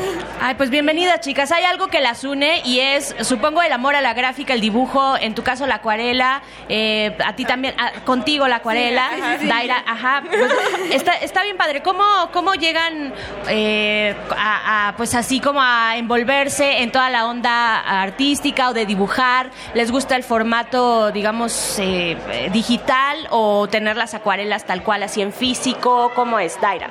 A mí, bueno, desde chiquita pues me ha apasionado y me ha interesado mucho porque pues mi familia es de arquitectos, entonces ellos tienen un despacho y yo iba y veía cómo trabajaban con los planos, cómo pues igual mi abuelo pues de la vieja escuela dibujaba, Bocetaba, ¿no? Boceteaba Ajá. todo y pues a mí me empezó a llamar mucho la atención y desde primaria creo que he dibujado y he hecho dibujitos en todos mis cuadernos y libretas y ya en secundaria fue cuando entré a clases de acuarela, que fue como de plano me enamoró totalmente. Entonces sí. es Ay, qué padre, porque además eh, en la arquitectura, o sea, hay toda esta rama de dibujo que está muy bonita, ¿no? De ir por la ciudad, e incluso hay grupos en esta ciudad que eh, van por los distintos lugares, no sé, monumentos, se paran enfrente de un monumento, el monumento a la revolución tal vez, y, y, eh, empiezan a bocetear, ¿no? Sí, y eso, eso está padre. Sí, sí, justo, o sea, eh, yo por ejemplo de chiquita, bueno, mi papá es ingeniero, pero como que su sueño frustrado era ser arquitecto. Pero- Saludos a tu papá. ajá. Chiste de ingenieros. Sí, pero entonces pues me llevó como a clases de arte primero y así, de óleo y cosas así. Y pues yo me la pasaba ahí cuatro horas pintando y pues no me aburría y así. Y ya como conforme fui creciendo, pues yo dije, ah, yo quiero hacer algo como esto, que es algo que me gusta mucho, pero de alguna manera algo más productivo, algo que dé algo. Entonces, pues de alguna manera la arquitectura pues es algo que se vive que se siente y no solo te representa. Claro. Entonces, pues por eso me gusta. Dentro de las dinámicas resistentes y para seguirlas conociendo y conocer su gusto, vamos a hacer preguntas breves, eh, absolutamente de su gusto. Van a ser más bien recomendaciones generales para los escuchas, para que podamos sacar varias, traten de ser concisas al respecto. Entonces, la primera de ellas es ¿cuál es, para cada una, el edificio más bello de la Ciudad de México? Bellas Artes. Yo creo que tengo que coincidir con ella. Bellas Artes es bellísimo. No se puede, lo siento, has perdido este juego por repetir. No, no es cierto. Ambas bellas artes. Sí, yo creo que sí. Bellas Artes es hermoso. Sí. Sí, yo Bellas Artes me quedo al 100. También, ah, también me gusta mucho el museo, este, el Sumaya. El Sumaya, es, claro. es padrísima la arquitectura de ese museo. Claro. Bueno, siguiendo entonces con estas preguntas, a ver, ahora para las dos, forma- en cuanto a dibujo y en cuanto a artes plásticas, digamos, o más bien dibujo directamente, ¿formato digital o formato físico? Físico. Físico. dos. Mira, así- es como hubiéramos hecho una entrevista. Una ¿para qué entrevista y hablamos dos? por las dos. Eh, siguiente, mejor película de animación. Está difícil. La que ganó. Ay. La que ganó. La que ganó el Oscar a mí me fascina porque también me fascinan los cómics y Y los esa- superhéroes. A mí sí me encanta. Entonces, esa técnica que utilizaron de plasmar el cómic en una animación Está me fascinó. Acaban de años. abrir, acaban de abrir una beta de conversación con el Mago Conde Me cuando me hablan de calmar, cómics y superhéroes. Que vamos a tener que amarrarlo a la silla para que Me voy a se, relajar. se Bueno, calme. pero la animación está buena. Sí, sí, sí, sí, sí, sí. No, es buenísimo, es buenísimo. Sí. Eh, siguiente, mejor paisaje natural del país. Del país. Yo creo que la playa. ¿Cuál de las playas? Por ejemplo, me gustan mucho las playas de Baja California. Ah, Mm, ok. sí. Muy particular. Sí. A mí me gusta, bueno, es que yo vivo por el Ajusco y me gusta mucho la, pa- o sea, como cuando se ve la ciudad de- panorámica, la Ciudad de México me gusta mucho, o sea, esa vista me encanta, pero igual, como dice, eh, cuando fui a Baja California también me encantó como esa vista eh, playa desierto, o sea, como ajá, esa claro. combinación es como algo que uno a veces no se espera, como agua con desierto, porque, o sea, O sea, hasta vacacionaron en el mismo lado. obvio. Fue al mismo tiempo, ¿no, verdad? A ver, si tuvieran que restaurar un monumento o un edificio histórico, ¿cuál sería? Mm, Yo creo. Monumento o edificio histórico de la Ciudad de México. ¿Cuál sería? Podría ser alguna iglesia. ¿Alguna iglesia? ¿A ti La te gustaría? Ah, a La mejor, catedral. ah, la catedral, la catedral es muy buena, pero también están bueno, a mí soplando las gusta- respuestas, no, yo creo. no, no, no. Ni nos estamos viendo. El monumento Lo cual a es la más raro revolución, aún. el monumento a la revolución a mí me gusta mucho, me gusta como esa arquitectura que tiene, muy pues es como cuadrada, pero me gusta. Ajá. Este Ah, es, muy, es muy bonito. Sí, es Sí. muy bonito. Por dentro Y también más es bello. con su elevador en medio, ya está, está padre. La iluminación que pusieron las fuentecitas, Sí. ¿no? Todo Sí, esto, claro. la plaza, se Sí, a vuelve lo, lugar lo especial, que me ¿no? encanta de eso es que puedes entrar y ver la estructura del edificio. Eso es Sí. me fascina de ese de ese edificio. Ustedes son muy jóvenes, pero apenas está bonito, ¿no? Hubo un momento en que el museo era Sí. lo más bonito y, y ya. Sí, hubo un momento en el que estaba súper abandonada esa Sí, plaza. ¿no? No restaurado. había, no sí. había nada alrededor. No, no había nada. Última pregunta para ya cerrar esta entrevista. ¿Artista favorito de cada una de ustedes? ¿Arquitecto? De- artista en general puede ser un arquitecto, puede ser un pintor, Artista Bueno, un mi, arquitecta, mi dibujante. arquitecta favorita es Zaha Hadid. Pues ya, ya falleció, pero es mi arquitecta favorita y me encantan sus edificios. Saja Hadid. Hadid. Luis Barragán. Luis Barragán ah, se fue a lo grande. Sí, Se fue a lo grande. Muy Pues, bien, pues muchísimas gracias, chicas. Gracias, Gracias. y ojalá que sí, que cumplan todos sus sueños y hagan hermosos edificios en esta ciudad y en el país. Gracias. Daira, muchas gracias, Daira, y muchas Andrea. gracias, Andrea también. Vamos a, a escuchar When I Gonna... ¿Qué? When I Gonna Lose You. Espero que sea un You. Producción que tranza con esta letra de los local nativos. Y regresamos a transmitir desde la Prepa 6. Nosotros en vivo y ustedes en grabado.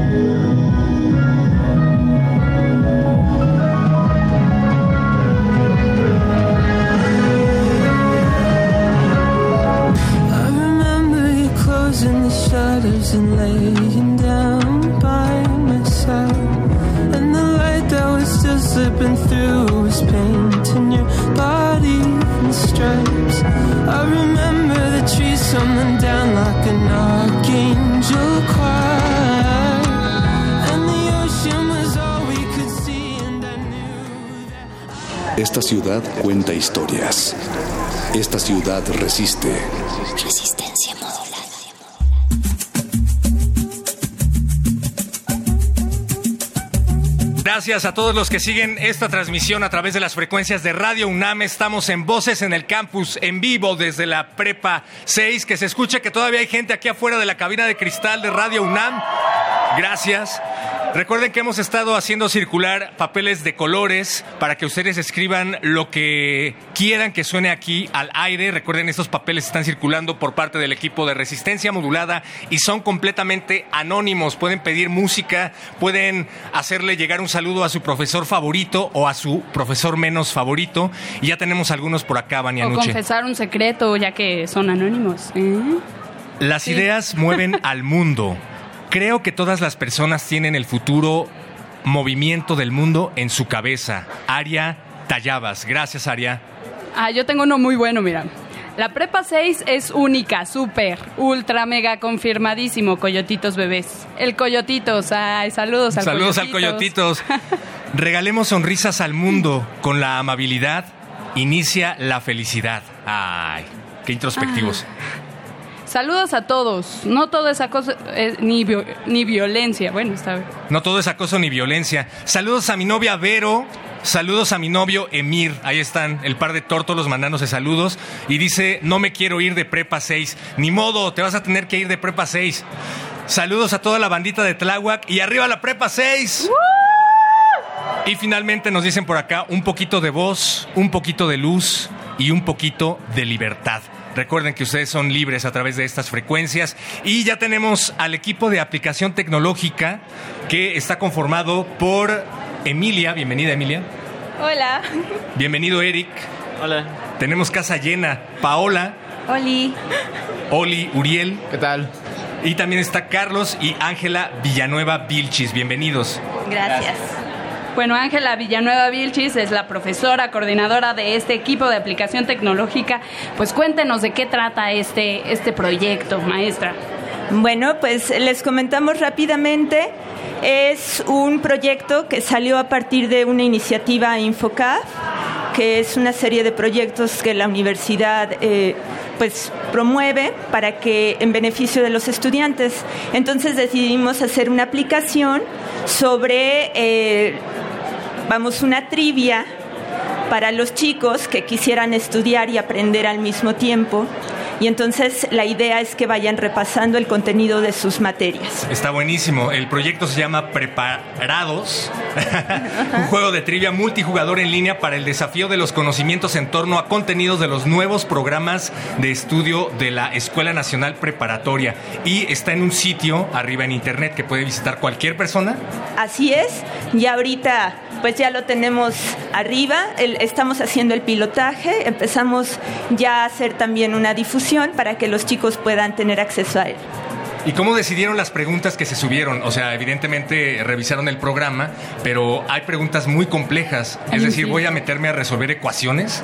Sí, eh, básicamente el juego, eh, lo que la idea surgió en la que los profesores iban a proponer preguntas, pero también los alumnos iban a proponerlas. Entonces el juego eh, tiene preguntas propuestas por diversos profesores de la Nacional Preparatoria, no solo de la Prepa 6. Todos los profesores pueden mandar preguntas y hay algunos profesores que nada lo que hacen es revisar que las preguntas estén bien redactadas y las aprueban. Igual los alumnos proponen preguntas y eh, nada más se pasan por una revisión y en pocos, en pocos meses está ya en la plataforma. Eso es importante, que participan tanto profesores como académicos, estudiantes. O sea, todo esto obviamente nutre el aprendizaje, ¿no? Las preguntas van surgiendo, me imagino, conforme se desarrolla eh, pues este club de estudio, digámoslo, en línea, ¿no? Así es. Qué bonito, pues fíjense que da la casualidad que a nosotros también se nos ocurrió hacer, aprovechando que están aquí, una dinámica de preguntas muy sencillas que tienen que ver con el examen de admisión al siguiente nivel. Ustedes son de sexto. Sí, así por es. lo que veo, por Porque su elegancia. Entonces, me imagino que están preparados para un examen de admisión al siguiente nivel, ¿no? A facultad. Pues. Sí, claro que sí. Entonces, les vamos a hacer unas preguntas. ¿Quién quiere comenzar? Emilia. ¿Quién? Bueno, le pueden ayudar si quieren. Aquí La- sí se vale soplar porque es un club de estudio, Exacto. entonces entre todos fomentamos el conocimiento. Música de Jeopardy, por favor. ¿Quién escribió 20 poemas de amor y una canción desesperada? ¿Les doy las opciones? Sí. Jaime Sabines, Rubén Darío, Mario Benedetti, Julio Cortázar, Pablo Neruda. Corre tiempo. No mucho porque estamos al aire, por favor. Emilia, dinos tu respuesta. Ustedes pueden, sí, acuérdense. Rápido, di lo que sea, lo que se te ocurra. Se están Pablo poniendo de acuerdo. Neruda. Pablo Neruda, muy bien, Bien, felicidades. bien, aplausos. Siguiente pregunta, Vania. Yo tengo una, una más histórica, a ver. ¿Qué dictador romano fue asesinado el 15 de marzo del año 44 a.C. por un grupo de senadores? Julio César. Muy ¿Tenemos bien. opciones? Uriel, Uriel contestó Muy muy bien, bien. felicidades. Eh, en 1914, la Triple Alianza, ya se acuerdan de la Primera Guerra Mundial y todo esto, la Triple Alianza estuvo integrada por los siguientes países. Opción 1, Alemania, Prusia, Inglaterra. Opción 2, Alemania, Japón, Italia. Opción 3, Rusia, Prusia, Alemania. Y última opción, Austria, Hungría, Alemania e Italia. A ver por acá. La última. La última. Repíteme los países. Austria, Hungría, Prusia y Alemania. No, Austria, Alemania Hungría, e Alemania, Italia. Italia, pero sí, bien. Bien, muy bien. A ver, va otra. ¿Qué produce la industria siderúrgica? ¿Qué produce la industria siderúrgica? Ay, no se vale, Vania se las está soplando. Somos un club de estudios. Maestra, usted y también le todos puede entrar. participamos. Maestra, por Acero. favor, si usted se sabe la respuesta, Nadie le hacía caso a la maestra y la maestra les decía. A cero. Ah, no se vale, les acaba de soplar la maestra. A ver, va una facilita porque en los exámenes de admisión siempre hay una pregunta que dicen, esta pregunta es fácil, respóndela y avanza. Siempre nos complicamos, así que ahí les va una facilísima. ¿Qué hicieron los niños Hansel y Gretel con la bruja que los quería convertir en mazapán? No puede ser. ¿La quemaron? Sí, bien. Muy bien, quemen a la bruja. Muy Oigan, bien, muy bien. esto ha sido todo porque se nos está acabando el tiempo, pero Emilia, Eric, Paola, Uriel, Carlos y maestra Ángela Villanueva, muchísimas felicidades por este proyecto. Les agradecemos que hayan venido aquí a los micrófonos de resistencia modulada. Recuérdenos, por último, en dónde podemos encontrar su aplicación.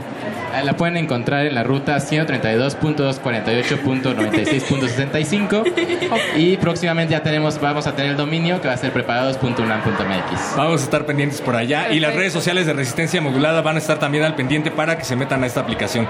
Gracias una vez más, les dedicamos la siguiente canción aquí en Voces en el Campus. Sí, vamos a escuchar apartamento con Acapa- apartamento de Acapulco, camino de ronda.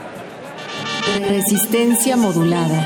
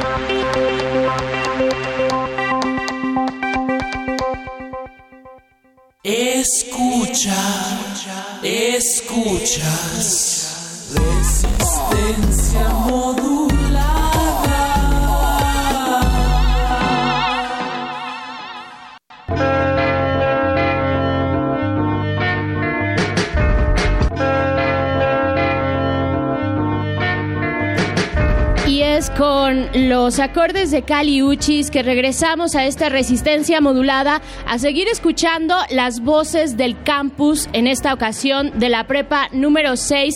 Antonio Caso, seguimos aquí a pesar del sol o gracias al sol también que nos anima. Y pues bueno, Moni Sorrosa, no habíamos coincidido en esta transmisión especial, pero me, me da mucho gusto estar contigo. A mí también, Bere, coincidencias de la vida y coincidencias de cabina. También nos están dejando sus comentarios ya en estos papelitos.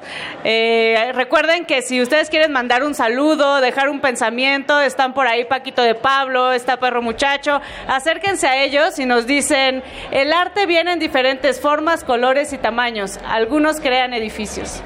Acá también entre los papelitos y mensajes que nos dejan, le mandan saludos a los de atrás. Saludos, los de atrás. Ellos son los del Salón 513, generación 16-19. Pues ahí están sus saludos para todos y todas las de atrás. Y tenemos frente a nosotros a nuestro siguiente invitado. Él es Héctor Meneses, integrante de Reverdecer, eh, una propuesta, pues crítica, también evidentemente propositiva sobre la política de drogas en nuestro país y su uso. Bienvenido Héctor, ¿cómo estás? Muchísimas gracias. Aquí este es un gusto estar aquí en Prepa 6 compartiendo un poco de información sobre las drogas con todos los las y los estudiantes de aquí. ¿Tú te sentabas hasta adelante o hasta atrás en los Yo salones? siempre hasta atrás. sí, era mejor atrás, más más cotorreo, ¿no? Siempre. Atrás y en la esquinita un poco. Uf, perfecto ¿No? ahí. El lugar perfecto. Cuéntanos, eh, Héctor, hace unos días estuvimos también en otros planteles de la UNAM y el recibimiento, ¿cómo ha sido en, cada uno de ellos? ¿Cómo se sienten aquí en Prepa 6? ¿Cuál es la dinámica que cambia en cada espacio al que van ustedes como reverdecer? No, pues es bien interesante porque eh, a pesar de que todos son jóvenes, son diferentes jóvenes, ¿no? Hay una gran diversidad de juventud y eso está muy interesante porque, por ejemplo, ahorita que llegamos aquí a la prepa, nos dicen, ay, mañana vamos a exponer de drogas. Ah, bueno, pues acérquense, ¿no? Ese es el momento en el que podemos este, compartir nuestro material de Hablemos de Drogas en las escuelas, ¿no? Y pues este, compartir un poco más de esta información y que los estudiantes, pues, no solamente se queden en, en nosotros, los jóvenes, sino que se lleve a más y más jóvenes, ¿no? Claro, que es un sector donde pues se, se necesita, es más, es urgente la educación respecto al uso y el consumo de distintas sustancias, ¿no? Eh. Héctor, ¿cuál es la- el enfoque que tienen ustedes en reverdecer? Bueno, nuestro enfoque se llama reducción de riesgos y daños. Es una nueva filosofía que ya se había llevado desde hace algunos años en otros países. Y bueno, básicamente eh, en la reducción de riesgos y daños se entiende que es un hecho de que las personas consumieron, consumen y consumirán drogas. Por lo tanto, prohibirlas eh, nos ha llevado a bastantes números de violencia, muertos, desaparecidos, desplazados, etcétera. Entonces, prohibir las drogas no nos sirve, es bastante absurdo. Lo que sí nos sirve y que podemos a- a- eh, aportar y ayudar mucho es eh, estableciendo programas, servicios y prácticas de reducción de riesgos y daños, ¿no? O sea que podemos disminuir el riesgo, por ejemplo, del consumo de alcohol al eh, darnos una hora entre cada copa, el beber agua después de cada copa, ¿no? Esas son estrategias de reducción de riesgos y daños para cuidarnos, ¿no? Además, algo bien chido es que ponen eh, de manifiesto que las drogas también son legales, ¿no? O sea, tienen ustedes folletos de cafeína, de azúcar y de otro tipo de sustancias que a pesar de que son eh, o están legalizadas, pues sí crean cierta adicción. ¿Qué tan importante es que esta información llegue a los planteles de la Universidad Nacional Autónoma de México, Héctor? Sumamente importante, ¿no? Ya lo hemos visto a lo largo de estos años de que el consumo en las universidades o en general en la UNAM existe y pues es importante de que las autoridades tomen algo eh, de conciencia al respecto y de que difundan más esta información, se creen talleres, conversatorios, actividades para que las personas podamos socializar este tipo de información, aprendamos un poco más de la reducción de riesgos y daños y pues sepamos cómo interactuar o cómo crear una nueva relación con las sustancias, ¿no? Y con nuestro entorno. Claro, a ver, Héctor Meneses de Reverdecer, pero también para la preparatoria número 6, ¿ustedes creen que como jóvenes tienen, tenemos la suficiente información sobre lo que consumimos, las distintas sustancias legales o ilegales que se consumen entre los jóvenes? Allá afuera, ¿ustedes lo creen? ¿Sabemos suficiente o no sabemos suficiente? Héctor, dinos tú qué has, qué has visto en tu experiencia y recorridos por todos los planteles. Pues bueno, eh, la desinformación tanto en la UNAM como en México es abrumadora, ¿no? Entonces sí es muy importante de que cada día estemos eh, hablando de esto entre nuestros amiguitos, en las escuelas. O sea, perdón, abrumadora es que no sabemos cuáles son los efectos eh, adversos que nos producen ciertas sustancias. Eh, no, a lo que me refiero es de que realmente no tenemos información, estamos completamente desinformados, ¿no? Eh, creemos de que Wow. todas las sustancias tienen el mismo efecto, funcionan de la misma manera y todas son lo mismo, ¿no? Nos van a llevar a la muerte. Y pues no, eh, tenemos que crear una nueva relación con las sustancias, entender la gran diversidad y complejidad que existe, ¿no? Porque hay plantas, hay diferentes tipos de efectos, ¿no? Diferentes tipos de dosis para diferentes tipos de usos y entonces pues es bastante complejo, ¿no? Y por lo tanto sí es importante informarnos sobre todo este mundo y universo, ¿no? Y más ahorita estaba escuchando, por ejemplo, de que varios ya van a ingresar a la superior y pues es muy importante de que incluso dentro de este campo pues puedan eh, estudiar algo en relación a las drogas, ¿no? Porque eh, no hay información y entonces hace falta también mucha investigación. Además hace falta también ver, eh, Héctor, jóvenes que estén bien informados acerca de estos temas y que, bueno, a pesar de que todos estamos expuestos al consumo de sustancias eh, como las drogas, pues es importante siempre tener antes pues información de primera mano. ¿Dónde podemos encontrarlos, Héctor? Eh, nos pueden encontrar en Facebook, en Reverdecer Colectivo, en Instagram igual Reverdecer Colectivo y en Twitter Reverdecer 4-20.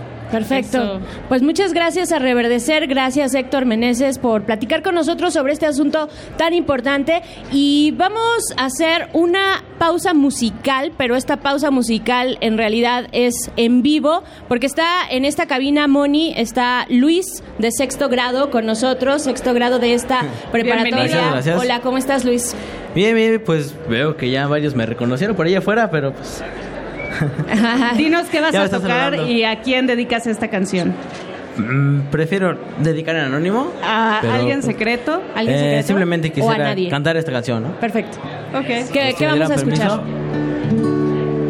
Y pues esto se llama así. A ver.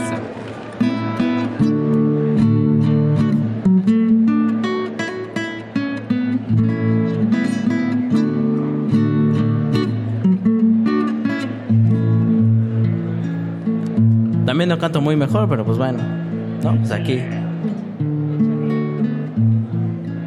Cruzaré los montes, los ríos, los valles por irte a encontrar.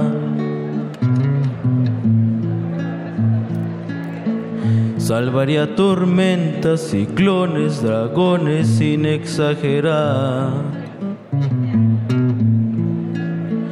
Por poder mirarme en tus ojos bonitos y vivir la gloria de estar a tu lado.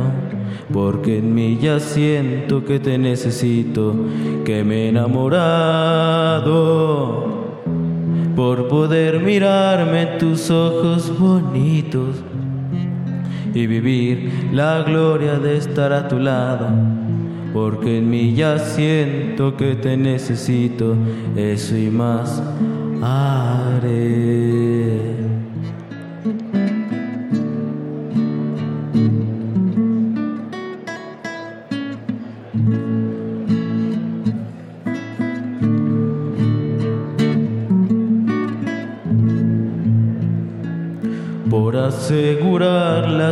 Sonrisa de tu alma buscando equidad.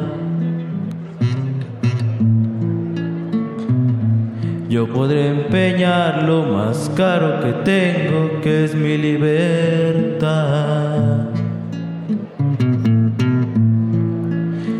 Y sería un honor y amor ser tu esclavo sería tu juguete por mi voluntad.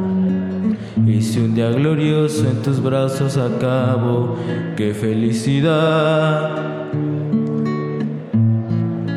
Y sería un honor, ay amor, ser tu esclavo. Sería tu juguete por mi voluntad. Y si un día glorioso en tus brazos acabo, qué felicidad.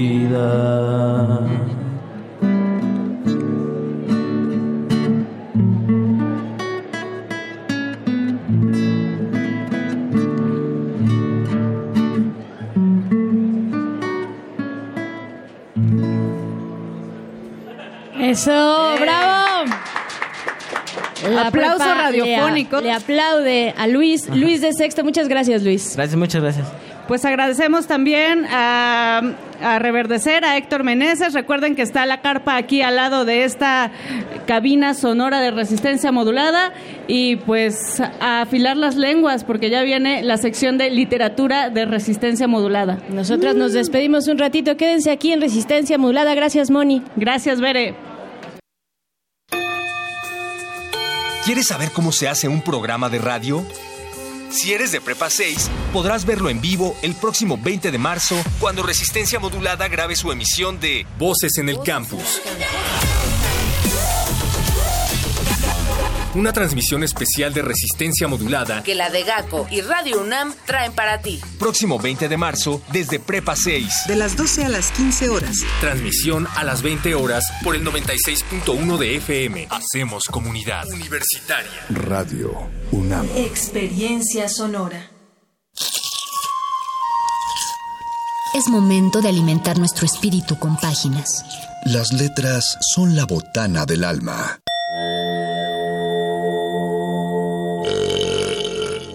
Recuerda la máxima. Los libros son como los tacos.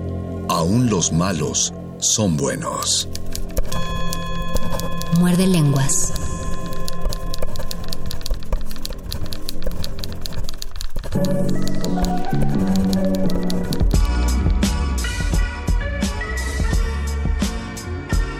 Y es así como entramos en este muerde lenguas de letras taquitos prepa 6 e invitados especiales de la preparatoria 6 Mago Conde. Así es, Luisito Flores, le recordamos a la gente que nos está escuchando que no estamos en vivo. La, bueno, la gente de la prepa sabrá que estamos en vivo ante ellos, pero los que están a través de la radio no estamos en vivo, no tomen a grosería, que no les contestamos los tweets ni Y mencionamos tampoco se preocupen porque los muchachos están muy noche aquí en la preparatoria. Ay, Lo grabamos temprano. feo ahí en Coyoacán. Ay, y, y luego Coyoacán que es tan feo. ¿Cómo se van a regresar?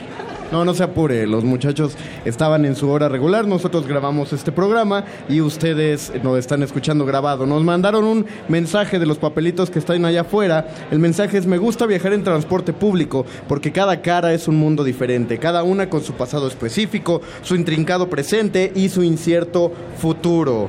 Eh, Atentamente, los Huawei. Ah, los Ugus, dice, los Ugus. Postdata, Greg is the fastest growing army in the internet. Ok. Ándale, brevísima y ciertísima crónica urbana. ¿Quiénes son los invitados mordelenguas de esta tarde, Luis? En esta tarde, Tarde, tenemos noche. a, en esta tarde noche mañana tenemos a dos preparatorianos, estudiantes de quinto año de bachillerato, es decir, están en su segundo año. Es correcto, es Ernesto Andreo Chimal García. Hola Ernesto, ¿cómo estás? Hola, mucho gusto. Y también tenemos a Gamaliel Ríos Lira, estudiantes de quinto año. Hola Gamaliel. Hola, ¿qué tal? Los dos son expertos en matemáticas. Ernesto es estudiante de quinto año, como les digo. Tiene amor por las ciencias y por las matemáticas. Quiere estudiar física y matemáticas y después posgrados más despacio, cerebrito. Es codirector y coordinador del Club de Física y del Club de Matemáticas de la Prepa. Y Gamaliel Ríos Lira es estudiante de quinto año. Le gusta la química, la física y las matemáticas. Tiene la medalla de plata en la Olimpiada Metropolitana de Matemáticas en iniciación secundaria de la UNAM en Prepa 2 y la medalla de plata en la Olimpiada Nacional de Física, nada menos. ¿Es correcta toda esa información, caballeros? Sí. ¿Si es de plata la medalla o de chocolate? sí, sí, es de plata. Sí, es de- ya la mordiste. Sí. Muy bien. No Ya le salió. empeñó. ¿Por qué, eh, de dónde viene el gusto por las matemáticas, una materia que a tantos resulta tan difícil? Ah, bueno, pues creo que todo esto viene desde mi familia. Mi papá desde muy pequeño me ha enseñado eh, todo lo necesario que, que debería de saber eh, para pues aprobar los cursos. Y yo he intentado ir eh, un poco más, ad- más adelante por mi cuenta. Y creo que eso es lo que me ha ayudado. Justo y adecuado. Conmigo es un caso bastante distinto porque mi papá es historiador y mi mamá Oh. es diseñadora. Entonces... Querías huir de las humanidades. un poco. Me gustan mucho las matemáticas y desde pequeño tuve cierta... Me llamaba la atención, la vocación por las matemáticas y he tenido mucha suerte con los profesores que he tenido. Siempre me han instruido bastante bien y creo que tengo cierto talento para el, para el área. Ok, perfecto. Pues aquí lo que nos llama la atención en su currículum es que dice la palabra expertos. Vamos a, vamos a checar eso con la dinámica que hemos preparado para ustedes. Les tenemos unas operaciones muy complicadas. Es calculadoras humanas, las operaciones... No, de hecho las operaciones son sencillas, pero Sí. porque son sumas, pero no pueden anotarlas en ningún lado. Lo van a tener que hacer eh, mentalmente todo. Y el, entre los dos, el que más se aproxime al resultado es el que va a ganar este pequeño reto entre ustedes dos. ¿Va? Sencillo, ¿están, eh, ¿les parece? ¿Les parece? Preparados. Muy bien. Pues hay que soltar la primera operación. La 7 primer- por 9. esa es una, esa es de prueba. Es la de Luis. A ver, Luis, 7 por 9. 63. No, a ver, Luis. Muy bien. A ver, Sí, Luis. ¿no? Sí. 7 por Ah, 8. 56. Ahí está. Muy bien, vas, vas. Sí, sí, sé. A ver, esta que está más sencilla para ustedes. 72.354 más 12.608. Repito, 72.354 más 12.608. A ver, alguien diga el resultado. a Da ver como 83 mil y cacho, no sé. No, 83 mil y cacho. 84.600 y poquito, ¿no? 84.962. Se El acercó punto es para más. Ernesto. Vamos a hacer uno más, vamos a hacer uno más. Va. eh, Es más, vamos con una resta. Fácil. 7.920 menos 7.254. 7.920 menos 7.254. Es negativo, pero... No, no es negativo. A ver, a ver, ¿puedes repetir? 7920 min- menos 7254. Lo que estoy haciendo es cantar para rellenar el pequeño espacio. Estamos haciendo música de suspenso y de nerviosismo. ¿Tienen un aproximado? Y en- les 866, ¿no? 866 dice uno. Y yo y como 736. 700, te acercaste Vamos más. a ver quién se acercó La más. Yo pensaba que era por ahí de 700, pero yo que sé, no soy científico. La respuesta es 666, el, mu- el número del diablo. Ah, dame chance uno Qué bueno más, que no lo productor. uno más, uno más. Lo van a hacer rápido. El último, la, la, la difícil, la división. 3, Ay, no. 3468 entre 6. 3468 entre 6. Aproximado. Les pongo, les pongo, no, no, no les voy a poner con mis dedos unos números para contarles que se está acabando el tiempo. Pero tienen aproximadamente Como 3, 510. 2, 1. 510 dices tú. Sí, más o menos. Ernesto, ¿cuál es tu respuesta última? Como 530, ¿no? 510 y 530 tenemos que decir que El resultado es- ganó Ernesto porque son 578. Muy bien, muy bien, se aproximan bastante. Pues muchas gracias muchachos por haber venido a la cabina aquí desde la Muchos Prepa aplausos 6. radiofónicos para ustedes. Admiramos su valor de que les gusten las matemáticas. Esperemos que sigan así. Qué bueno que haya gente que sí les gusten las matemáticas. Mientras tanto vamos a hacer una pausa musical. Esta vinieron y se la dedicaron a la Lolui. Esto es Ratas de la Chica. No sé por qué la dedicaron a Lolui. Venga.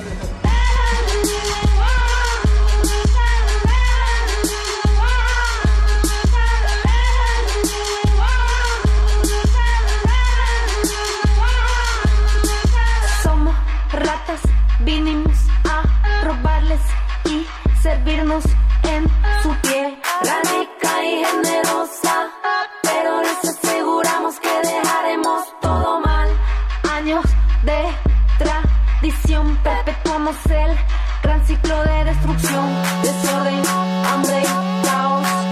Sin vergüenza, no nos lavamos las manos después de comer.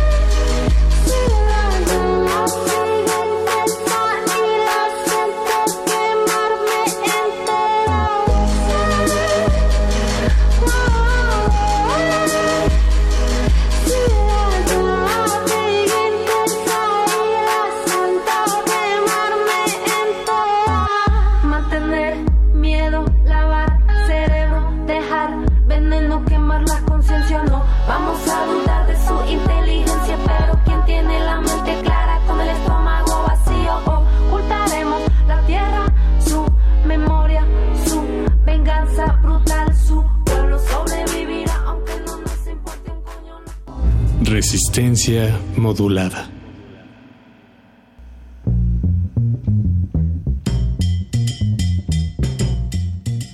Seguimos muerdelengueando aquí desde la Prepa 6 frente al heroico busto de Antonio Caso que cuenta la leyenda que el los verdaderos restos de Antonio Caso reposan dentro de esa escultura. Le pedimos a la comunidad universitaria que no intente abrirlo para comprobar. O que confirmen, por favor. O que confirmen, por favor. Lo que suceda primero y mientras tanto tenemos a nuestro segundo, tercer invitado en una sección multilingüe. Creo que nunca habíamos hablado de esta lengua porque ni Conde ni yo la masticamos, que es el italiano, y de eso vamos a platicar con un estudiante de quinto año de bachillerato. Él es Giancarlo Cárdenas Obando, estudiante de inglés e italiano, y le interesan la medicina y la filosofía, nada menos. ¿Cómo estás, Giancarlo? Bienvenido. Ah, hola, muchas gracias. No, muchas gracias a ti por estar aquí presente. Es correcto el- lo que nos acaba de comentar nuestro compañero Luis Flores acerca de tu currículum. Sí, es cierto todo. ¿Por qué el italiano? Bueno, en sí el italiano apenas lo tomé este año y Ajá. eh, tengo muy poco conocimiento de él. En sí, yo ya tenía inglés desde que estaba en primaria, tengo varias ya certificados, así que decidí tomar italiano ya que es una lengua muy sencilla por ser parte de las lenguas eh, romances. Ah, claro. O sea, y se te, se te está facilitando justamente por eso. ¿Lo recomendarías como una primera lengua extranjera distinta del inglés? Sí, es muy muy sencillo de aprender. Hay muchas palabras que se parecen demasiado al español e incluso facilita el aprendizaje de otras pal- de otras lenguas como lo es el francés o incluso el portugués. ¿Qué es lo más complicado para ti del italiano? Además de las costumbres, es como realmente eh, costumbres no de cultura, sino de habla, ya que tienen esta manera... Manía de hablar con los dedos. ¿no? Bueno, más que nada, es, eh, las formas en que manejan el pasado son como más formales que nosotros en, en todo, todo momento. Para tener una prueba de, de cómo empieza a dominar el italiano y que lo empecemos a escuchar, tenemos aquí un par de frases. Tú vas a funcionar como nuestro traductor RM. Primero te vamos a dar frases en español, a ver si puedes hacer una aproximación en el italiano. No tiene que ser exacto porque no vamos a saber si tienes la razón. Si tambaleas un poco, pues ya lo dices en inglés. No te preocupes. Eh, la primera, Luis. La primera que queremos que nos traduzcas al italiano para nuestros memes es cállese viejo lesbiano. ¿Cómo se dice en italiano cállese viejo lesbiano? ¿O cómo sería, por favor? Callato, signor... ah, no sé lesbiano. Ok, callato signoro... eh, Lesbiano. oh, lesbiano. eh, pero, pero, lesbiano. a la- Lesbiano con la mano así. Callato señor, señor la mano y todo. Segunda, ¿cómo se dice en italiano a la grande le puse cuca? A la grande le puse cuca en italiano. A la mayore ah, yo... La he nombrado. La, no sé. Ok, bueno, vamos, vamos a decirte una en italiano y a ver si nos dices cómo se dice en español, ¿va? Por favor. Tu madre si baña con tenis. Tu mamá se baña con tenis. No, ¿qué pasó, mano? O sea, yo te estoy entrevistando tranquilamente y no te metes conmigo. Una más en italiano, Luisita. Vaya el demone, cravapel. Vaya el demonio, Cravapo. Muy bien, perfectamente. Podemos una más producción en español para que nos la traduzca. Yo quiero, yo quiero decirles esta. Bueno, te quiero preguntar. La base de datos de virus ha sido actualizada. No, ¿Cómo no se dice en italiano? Intenta, ¿cómo, en italiano la Ah. base de datos de virus ha sido actualizada. La base de ah, virus. ah, No, no sé.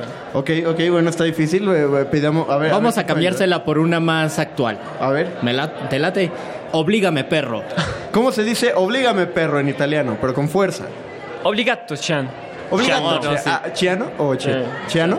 Ah, Obligato, chiano. Ah, me gusta, me gusta. Sí la- suena, sí suena más fuerte. Sí, suena más violento y yo ya no me meto. Ok. Eh, ¿Cómo co- en español traduce? No, sono tuo padre. No, solo tu padre. Ok, bien. Va, va, va. Me, me late. La última No, en... no, no, te- tenemos Ten- otras. tenemos otras. Tre di suadero con tuto. Tres de eh, suadero con todo. Tres bien, di suadero joven. con tuto es tres de ¿No más suadero tres? tuto. Ok, bien, entonces. Eh, otra, pues, ¿cómo se dice en italiano? No me quiero ir, señor Stark. Ah, yo no sono salire, eh, se- si- signor Stark. Yo no sono Salieri, signor Stark. Ok, perfecto. ¿Y tenemos una más? Eh, sí, sí, sí, en Te- italiano. Tenemos una más Está- en está italiano. difícil, está difícil. A ver. Nell'altre scatola ti A ver. fanno pagare. A ver, sí. sí. Nell'altre scatola ti fanno pagare. Ah, es algo sobre pagar, pero no, no le logré entender. Ok. No, no entendiste mi italiano chilanguizado. Nell'altra scatola tifano pagare. Ah, es verdad. No, pues así suena. Mira, yo lo escribí anoche y no me acuerdo. Que, que tiene- Hay para la, pro- Hay la para la próxima. te pago. Ahorita lo metemos en. Google. Pues agradecemos a Giancarlo Cárdenas Obando, que de hecho es, es bastante. O sea, lo hiciste bastante bien, ¿ah? ¿No? ¿Nos repites el Oblígame Perro, por favor? Ah, obligato ciano. Obligato Chiano. Va, lo vamos a repetir en muerde lenguas de aquí hasta. ¿Cómo se dice muchas gracias en italiano? Ah, grazie. Grazie. Molto grazie. Molto gracias a ti, Giancarlo. Seguimos aquí desde Voces en el campus. Ahora vamos a hacer otra pausa musical. Vamos a escuchar una rolita y regresamos. Y regresamos desde la Prepa 6, Antonio Caso. Gracias.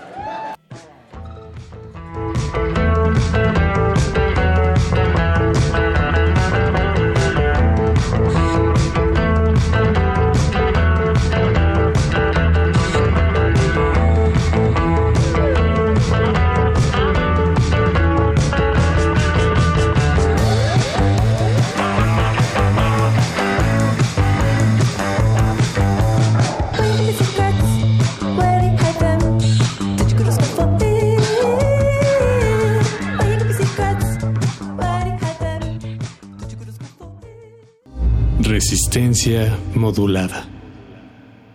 Universidad incluyente, saludable, segura y sustentable. Dirección General de Atención a la Comunidad. Seguridad. En comunidad, cuidamos los instrumentos de estudio y nuestras pertenencias para un mejor desarrollo académico y personal. Nos cuidamos los unos a los otros porque el respeto a todo lo ajeno ayuda a la paz. Y entre todos preservamos las áreas comunes, porque la universidad, más que edificios, es un espíritu colectivo. La universidad es segura.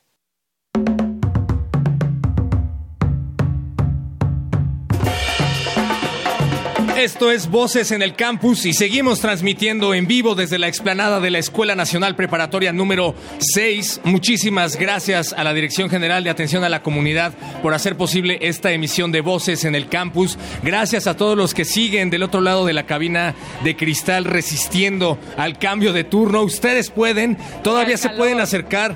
Vania, estamos recibiendo sus mensajes en estos papeles de colores que están circulando por la explanada. Por favor, los combinamos a que escriban sus mensajes en estos papelitos. Pueden pasar con cualquiera de nosotros a pedir esos papeles. Luis Flores, si entregas papeles tienes que recogerlos porque seguramente alguien escribió algo en ellos y esos mensajes se van a leer aquí en estos micrófonos, Vania. Exactamente, como este, por ejemplo, alguien escribió saludos a los de atrás, así lo puso entrecomillado, los de atrás, Salón 513, generación 16-19, saludos a ellos. Saludos a los y de a los de adelante también, ¿por qué? ¿Por qué no? Todos Claro. cuentan, y los de en medio.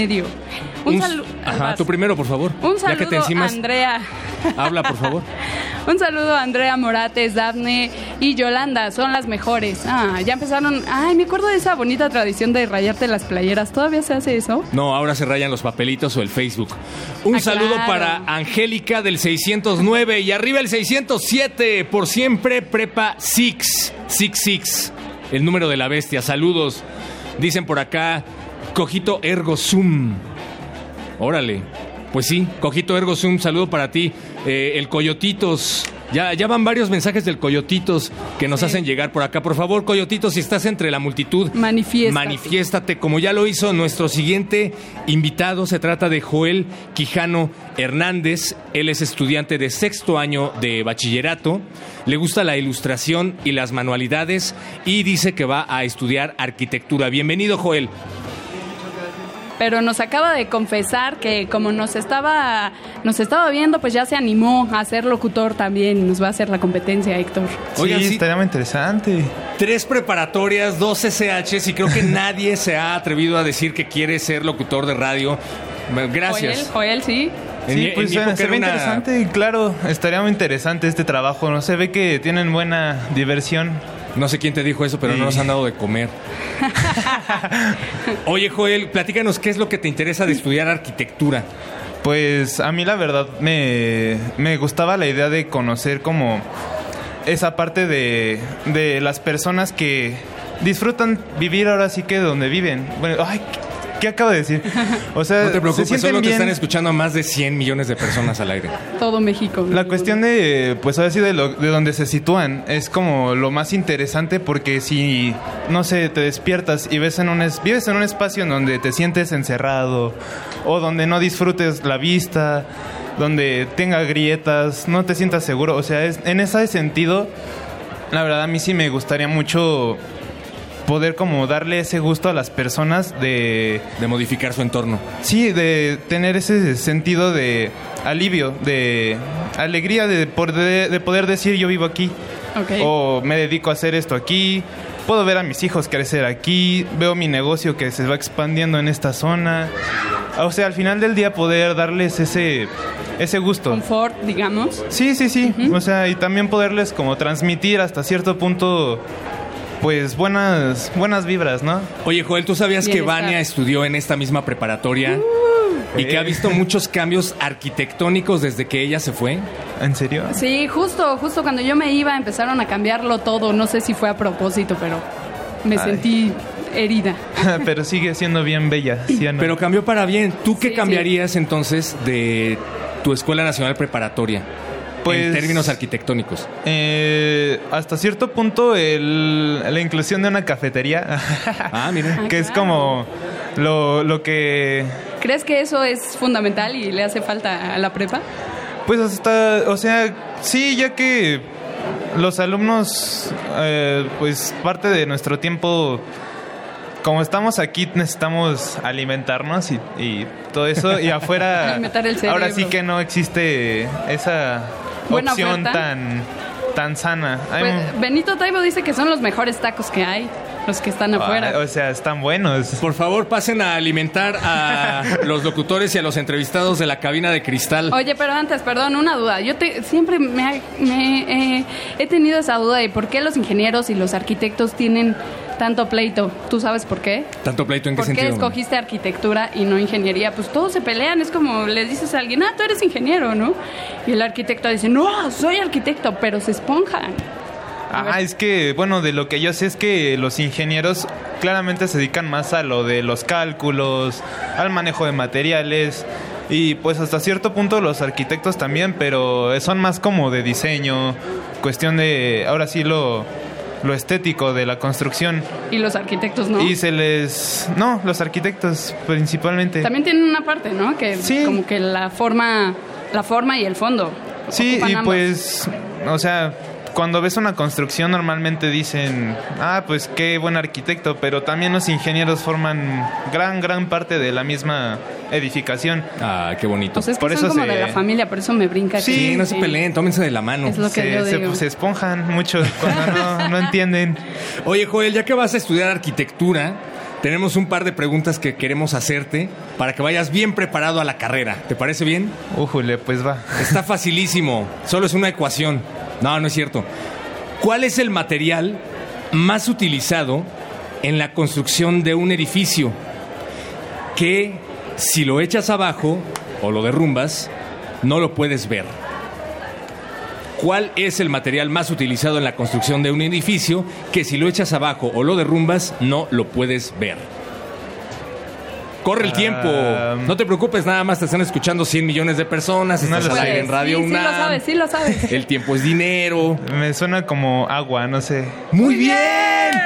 Felicidades, Joel. El agua es el material más utilizado en las construcciones. Ay, ¿a poco sí? Y si lo tiras Claro. abajo, no ¿En se serio? ve. Ah. Pues Queremos dejar claro que nosotros no nos pusimos de acuerdo con Joel. ¿eh? Tenemos otro por acá. Eh, no, si, está, si estás en una cámara, en una habitación totalmente llena de gas metano y enciendes un cerillo, ¿qué es lo que ocurre? Lo decimos porque los arquitectos tienen que estudiar química por la composición de los metales, aleaciones y demás. Entonces, una trivia de química. ¿Qué pasaría si entras en una habitación totalmente llena de gas metano y enciendes un cerillo? Pues se enciende, ¿no? Toda la... Vania, no le soples, por favor. A ver, Vania, si tú le estás Uy, no, soplando ya no, la no, respuesta. es que ya no... No, se apaga porque no hay oxígeno. El No hay oxígeno oxígeno en una habitación llena de gas Pues entonces ni puedo encender un cerillo, me estaré ahí sofocando con el mismo gas. Efectivamente. Ve- vemos que no estás tan preparado en química, así es que vamos a aprovechar. Ufas, Valladares. ¿Cuál es el elemento químico más aburrido? Híjole. Está en la tabla periódica. Ya. Tú puedes, tú puedes, Joel. Di, di lo que se te ocurra. El elemento químico más aburrido, el que más te aburra a ti. El más aburrido. El oxígeno. Ah, no es cierto. El. No sé, pues igual el sodio. El serio. serio. El serio es el elemento químico de la tabla periódica. Ah. te aburrido. reíste. ¿Cuál es el elemento químico que usa taparrabo? No, es... Elemento químico de la tabla periódica que usa taparrabo. El uranio. El indio. Ah. Muy bien.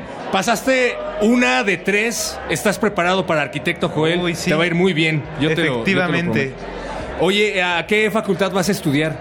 A la de arquitectura. Obviamente. ¿Y vas a tener pase directo o vas a hacer tu examen de admisión? Mm, pase directo. ¿Qué Bueno, promedio tienes?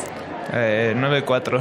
Ah, 9.4 de promedio, muy Muy bien. Sí, algo, 2-3. ¿Y ya le dijiste a tus papás que quieres ser arquitecto? Sí, les dolió, pero. ¿Por qué? ¿Qué? Nah, no es cierto. Es que siempre cuando duele a los, pra- a los padres cuando dices que vas a estudiar artes o algo que te dicen que nunca. Pero la nunca a arquitectura, ganar. a los arquitectos, según yo, Por eso me sorprendió. no es como que les vayas a decir quiero ser locutor de radio. Porque ellos que estudiaron. ¿Mis padres? Sí. Ah, mi mamá estudió este sistemas. Bueno, Sistemas. es. Ah, de ahí lo que decía Vania. Ella es Ah. ingeniera. ¿Ella es ingeniera? No, mi mamá es este licenciada en sistemas. Al Licenciada final del en día. sistemas. Sí, se dedica ahora sí que a la documentación de la empresa en que trabaja. Bueno, los permisos, contratos, todo ese tipo de, de documentación. Y de mi papá desconozco, la verdad, que estudió, pero creo que estudió algo de comunicaciones. Ah, mira, por eso. Por eso. De ahí tu vena de locutor. De ahí tu vena de locutor. Joel, ya nos dijiste cuál es la modificación que le harías a tu Escuela Nacional Preparatoria. Por último, cuando seas arquitecto, el arquitecto más conspicuo de México, ¿cuál es la modificación arquitectónica que le harías a la Ciudad de México? A la Ciudad de México. Pues la verdad estaría muy padre un, un método de, no sé, transporte más eficiente. Pero en cuestión de evitar ahora sí que la contaminación. Porque ahorita está muy denso el asunto. O sea, la verdad, hasta el mismo, no sé, uso de las de los monopatines, de las bicis, igual y no contaminan, pero el peligro que se les da. O el metrobús que hasta cierto punto se considera ecológico, no. Digamos planeación vial, ¿no? Sí, sí, Eh, sí. Las calles, la circulación, eso es lo que a ti te interesaría hacer. Y Modificar. ahora sí que espacios donde pueda existir esa exposición de de obras de arte de personas que no necesariamente tengan ese ese estudio, porque o sea, estaría muy padre estudiar eso, lo consideré, pero a las personas que no tienen el estudio no se les da ese ojo. La de- arquitectura ya es en sí misma artística y yo creo que tú lo vas a hacer muy bien. Joel Quijano Hernández, futuro arquitecto, gracias por venir aquí a Resistencia Modulada. No, gracias a ustedes por tenerme aquí. La mejor de las suertes, aunque no la vas a necesitar, te dedicamos Il Padrino de Triciclo Circus Van, que también se la dedica a Fer Monroy, a Paulina, de sexto.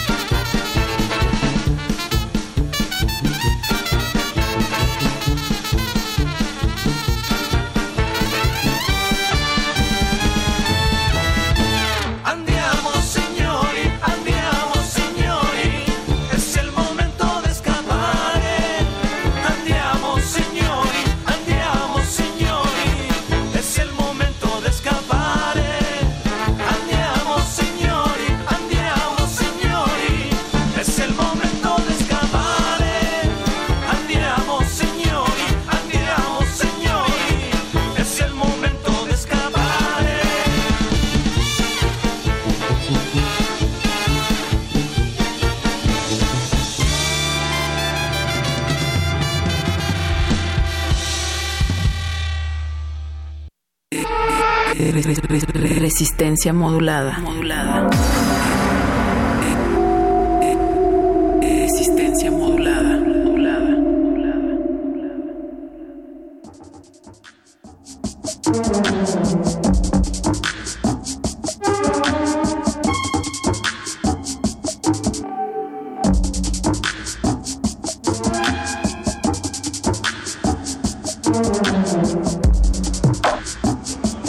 Esto es Voces en el Campus en vivo desde la Escuela Nacional Preparatoria número 6. Gracias a todos los que nos están haciendo llegar sus papelitos de colores. Recuerden, esto se va a leer al aire, así es que pueden eh, escribir lo que ustedes quieran, dedicado a quien ustedes quieran. Y lo mejor de todo es que es anónimo. Dicen por acá, arriba el 502, los amo, coyotitos. Vania, ¿no chivas en el 502? ¿Tú nos puedes decir quién rayos son los coyotitos? No, cuando yo cuando yo cursaba aquí en- y roda- rodaba por Prepa 6. No, no había coyotitos. Bueno, pues por acá parece ser que son muy famosos. A- Aquí me piden específicamente que grite este mensaje, así es que me voy a alejar un poco del micrófono. Dice, sexo, cama, condón, sexo, cama, condón, arriba, arriba, mi primera opción. Qué ñoños. Los mejores cuatro años de mi vida. Arriba el 502, nos vemos el 29. Posdata, Paco es guapo. Supongo que se refieren a Paco de Pablo, definitivamente, nuestro compañero Paco de Pablo. Eh, ¿Qué va a haber el 29? Por favor, platíquenos Claudio Maldonado, Salvador y Naim Alfonso Barrueta Morán, ambos estudiantes de aquí de la Prepa 6. ¿Qué es lo que va a haber el 29? Eh, creo que es- Acércate al micrófono, por favor. Creo que es la inauguración de, bueno, de los 55 y 60 años de la prepa. Sí. ¿Y van a venir? Yo creo, tal vez, depende. ¿De qué depende? De mi humor. Acércate al, al micrófono, por De favor. mi humor. De mi humor, así es. Claudio Maldonado, estudiante de quinto año, ¿nos decías? Ahorita sí, quinto año. Estudió la secundaria en el liceo japonés. Nippon Mekishiko Gakuin. Tienes una gran pasión por la ciencia y en especial por la vida marina. Sí. Espera, tradúcenos. ¿Qué nos dijiste? Porque. Liceo mexicano japonés en japonés. Ah, muy bien. ¿Qué es lo que acabas de decir, dijo? Nippon Mekishiko Gakuin. No, no, no, pero en español. Liceo mexicano japonés. Ah, ok. A ver, dinos cómo se dice bienvenidos a Radio UNAM en japonés. Ah, ay, Dios mío, ya tiene tiempo. ok. Experiencia sonora mejor. Está más corto. Mm, veamos. Ay, Dios. Acércate al micrófono, por favor. Ay, perdón. No, bueno, vemos que no sabes mucho japonés, No, pero sí, te gustó tiene ponerlo tiempo. en tu currículum. Bien, aprendan Bien, a hacer un currículum. Tres años, chicos, cielos. Dice que le gusta el arte, escribir y el dibujo. Así es. Ándale. Y también tenemos a Naim Alfonso Barrueta Morán. Sí. También Otro eres de quinto. De sexto. De sexto. A los seis años toma un taller de dibujo infantil. Ajá. ¿Por qué, por qué alguien pone algo que hizo a los seis años? Porque Oh, ese es el inicio de mi carrera artística. Exactamente. En él sí determinó esa, ese taller. Claro. En septiembre de 2018 tuvo su primera exposición abierta al público en el Centro Cultural Benemérito a Juárez. Sí, así es. Muy bien. Y dice aquí que vas a estudiar artes visuales. Sí. Ok, ¿por qué no te gusta comer, mi querido Naim? Es una broma. Bien. Es una mala broma. Está muy que- ya está muy quemada. Pero bueno, es, es apasionado de la historia también. Eso, eso está bien, que tiene, tengas variedad en tus gustos. Muy bien, ya que eres apasionado en historia, te vamos a preguntar primero que nada, ¿qué promedio tienes? Eh, ahorita tengo 9.2. 9.2 de promedio. Muy bien. ¿Y tú, Claudio? 9-1. ¿Y en japonés cómo se dice eso? Eh, denme un segundo porque ya tiene un tiempo. En lo que lo Eh. piensas, le vamos a hacer una serie de preguntas a Naim, porque cuando dices que eres apasionado en la historia y Ah. llegas a los micrófonos de resistencia modulada, invariablemente te vamos a hacer preguntas acerca de la historia. ¿Estás de acuerdo? Claro. ¿Vale? Vania, ¿tú quieres empezar? Yo tengo una. A ver, ¿a qué tirano soviético se atribuye la muerte de 20 millones de personas? Ah, Stalin. Muy bien. Ah, está muy fácil. Oh. Otra por ahí, Vania. Bueno, a por favor. ver, una, una difícil. Una difícil para el Ah, mira, esta que tiene que ver con Calmecali. ¿Cómo llamaban los indígenas mexicanos al misionero español Fray Toribio de Benavente? Ah, está muy fácil. Se llama igual que mi papá. no, no lo sé. ¿No, Héctor? Ah, sí, pero no lo quiero opacar, por favor. A ver, Claudio. Gracias. Soy pésimo en historia, no gracias. Ok. ¿No? ¿Nadie? Bueno, motolinía, que significa Pobrecito. Ah, estaba muy fácil, te lo dije. No estaba fácil porque nadie la respondió. Por acá dice, ¿quién es el más grande personaje de la historia de Francia? De la historia de Francia, probablemente Napoleón. Napoleón Bonaparte. Está rarísima esta pregunta, está muy ambivalente, ¿no? Me A ver, esta. Esta también está fácil. ¿A qué país perteneció la llamada Armada Invencible? Que fue aniquilada, aniquilada, aniquilada, que fue aniquilada por una tormenta. No sé, ¿Francia? No. Entonces, No, España. España. Mira, él sí se la sabía y le había responder en japonés. Ah, sí, sí, sí, sí. sí.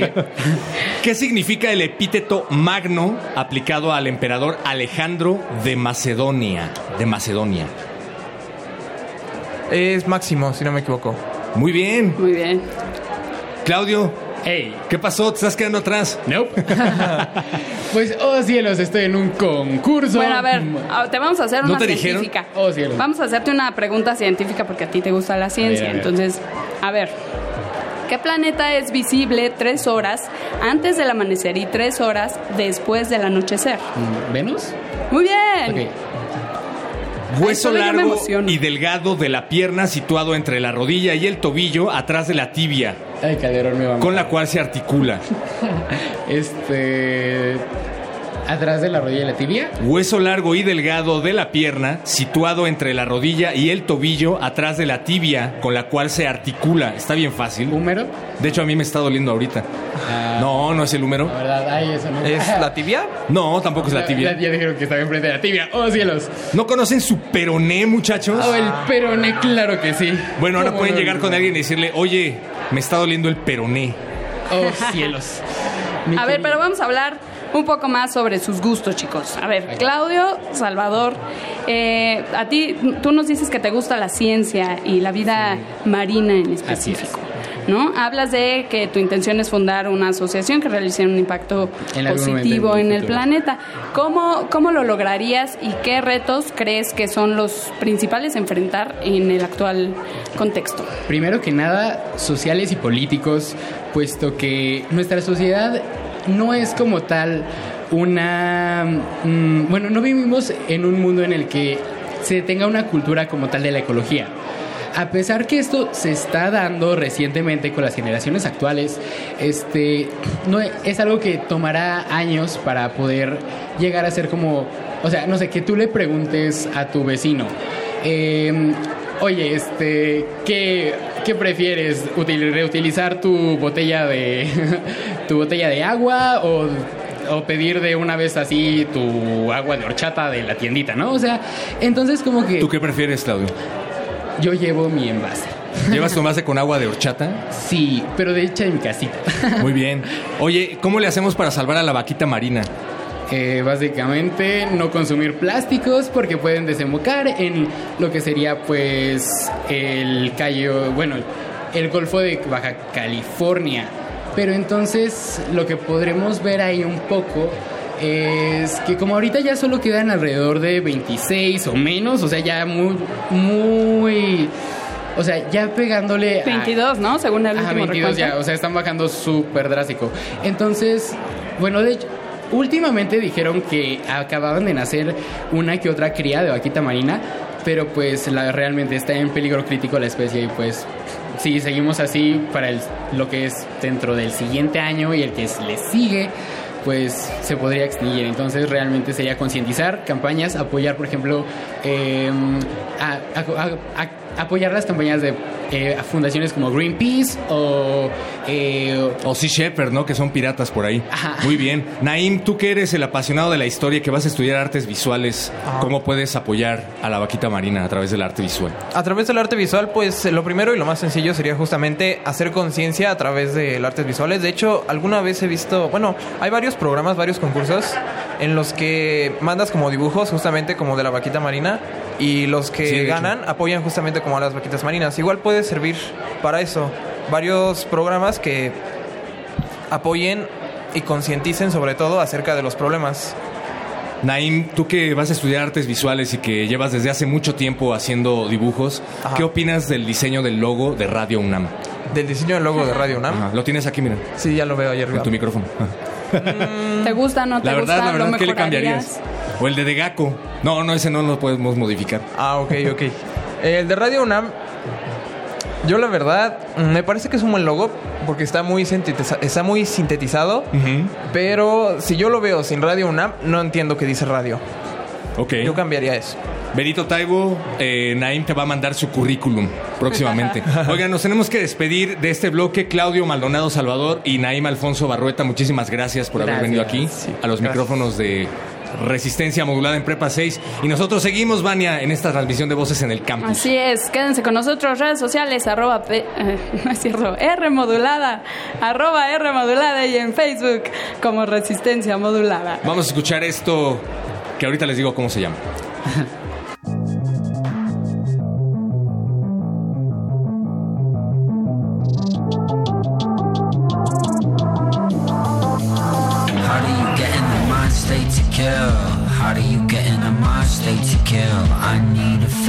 violence to bust up the silence for real. Traumatized thinking hide how I feel. The truth is alive and well. It's underground, living on the Wi-Fi still. Don't buy all the lies they sell. When the Black Hawk flies, head right for the hill. They put a hole in the back of my head, called it suicide. Woke up with these holes in my hands from the day I was crucified. You decide if you wanna ride, can't stop us when we unified. I woke up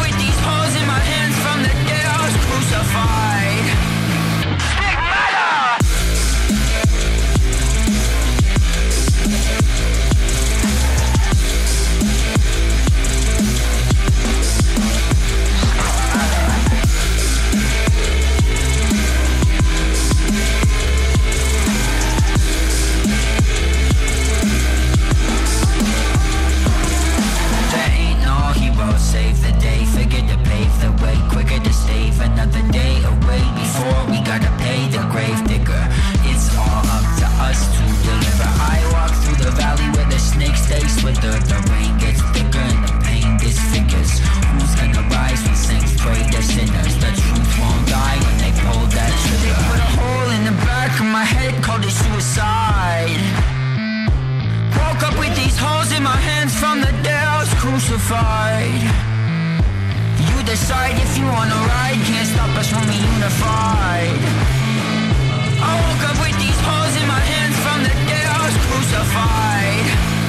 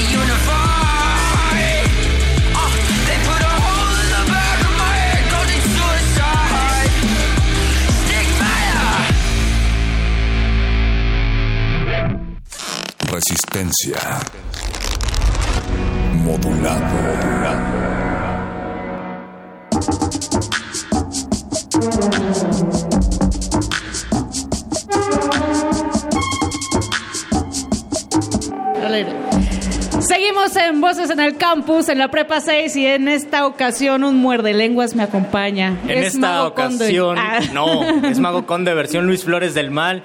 Un gusto estar contigo, Mónica Sorrosa, en esta Eh, Mago prepa Conde que se 6 transformó maravillosa. en Luis Flores del Uno Mal. de sus actos más mágicos y etéreos.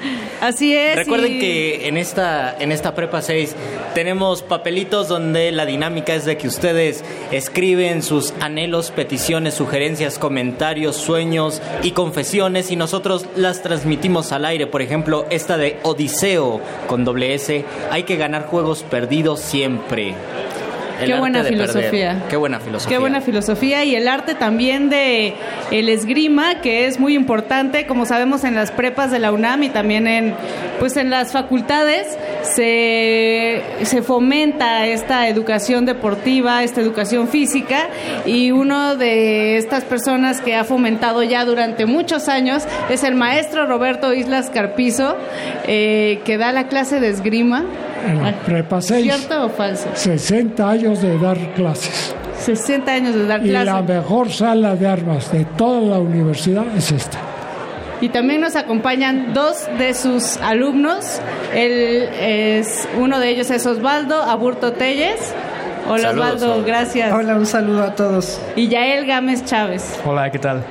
Chicos, pues cuéntenos, cuéntenos más del esgrima. Es un deporte no tan conocido en México, tengo la impresión. No, al contrario. Al contrario. Fue muy conocido en el centro. Hubo muchas salas de armas. Desde Porfirio Díaz, que trajo el mejor maestro francés, Merignac. Todos los extranjeros tenían salas de armas. Ya recorrimos. Hay un libro que se llama El Duelo de México, de un universitario, de 1933. Ahí habla de todas las salas de armas que hubo. Ok, y ustedes chicos ya conocían esta información. ¿Cómo es que se acercaron a un deporte como el ¿Por qué esgrima? quisieron el esgrima? Sí, ¿por qué no fútbol? ¿Por qué no básquetbol? ¿Por qué no locución de radio? Bueno, ¿Por qué no literatura? Y galletas? Bueno, en mi caso yo siempre quise estudiar esgrima, solo que no encontraba sala de armas y demás. Cuando supe que había en la prepa 6, desde entonces fue prácticamente mi objetivo. Llegué aquí y fui aprendiendo que no solamente era un deporte, sino una disciplina muy completa en cuanto a la forma en la que el profesor Roberto enseña, que nos daba literatura, nos mostraba también historia de la esgrima, nos, nos impartía justo una clase muy compleja en el sentido de que aprendías más que un simple deporte, inclusive valores, que es algo que más adelante comentaré. Ok, En tu caso, Yael. Bueno, pues en mi caso, yo también siempre quise esgrima y cuando llegué aquí a la prepa 6, mi padre me comentó que había esgrima aquí en la prepa y desde el segundo día de clases me acerqué a preguntar y pues empecé a tomar clases. Y lo considero yo ahora un privilegio porque yo tomo en cuenta que no solo estoy con eh, la mejor sala de armas, sino que estoy con el mejor profesor de esgrima, tomando en cuenta también sus años de experiencia y que él estudió con el profesor Camacho, que fue... Una eh, leyenda. exacto, una leyenda de esgrima. Pues yo me siento muy afortunado de estudiar esgrima con el profesor Carpizo. ¿Cuál es, ¿Cuál es la dinámica de enseñanza y los materiales? Yo me imagino, por ejemplo, que cuesta caro estudiar esgrima, comprar lo que se necesita. No, esa es la idea que pienso. Sí. Ellos empezaron que yo les presté el material mío. Ah, muy bien. Después, como van avanzando, van comprando poco a poquito. Lo, lo básico es un uniforme y No. una... ¿No? Un arma y un guante. Un arma y un guante. Todos se los presto. Después, como van pasando el tiempo, la careta, el peto, en fin, cuando va a una competencia debe tener a la hora de competir su arma en la mano y dos armas en el piso. Se descompone, no hay que perder tiempo, se cambia y se manda a reparar. Entonces tenemos suficientes armas. Y muchas de las piezas de las armas las mando a hacer. Tengo un buen tornero, un buen peletero que los hace los guantes. Un guante los sale en 300 pesos. Si los compramos europeos sale más de 1200. Y la calidad que se puede hacer en México y la calidad de las personas que practican esgrima. ¿Existe una historia del esgrima? ¿Existen, eh, no sé, en las Olimpiadas, personas que han salido Sí. de la UNAM? Sí. Ar Oliva, que fue campeón en París. Casi los universitarios se distinguen. Sobre todo hay muchos doctores. En un tiempo estudiar medicina a lo máximo, las sociedades de alta sociedad. Estudiaban medicina, se iban a París y allá estudiaban esgrima, llegaban aquí campeones.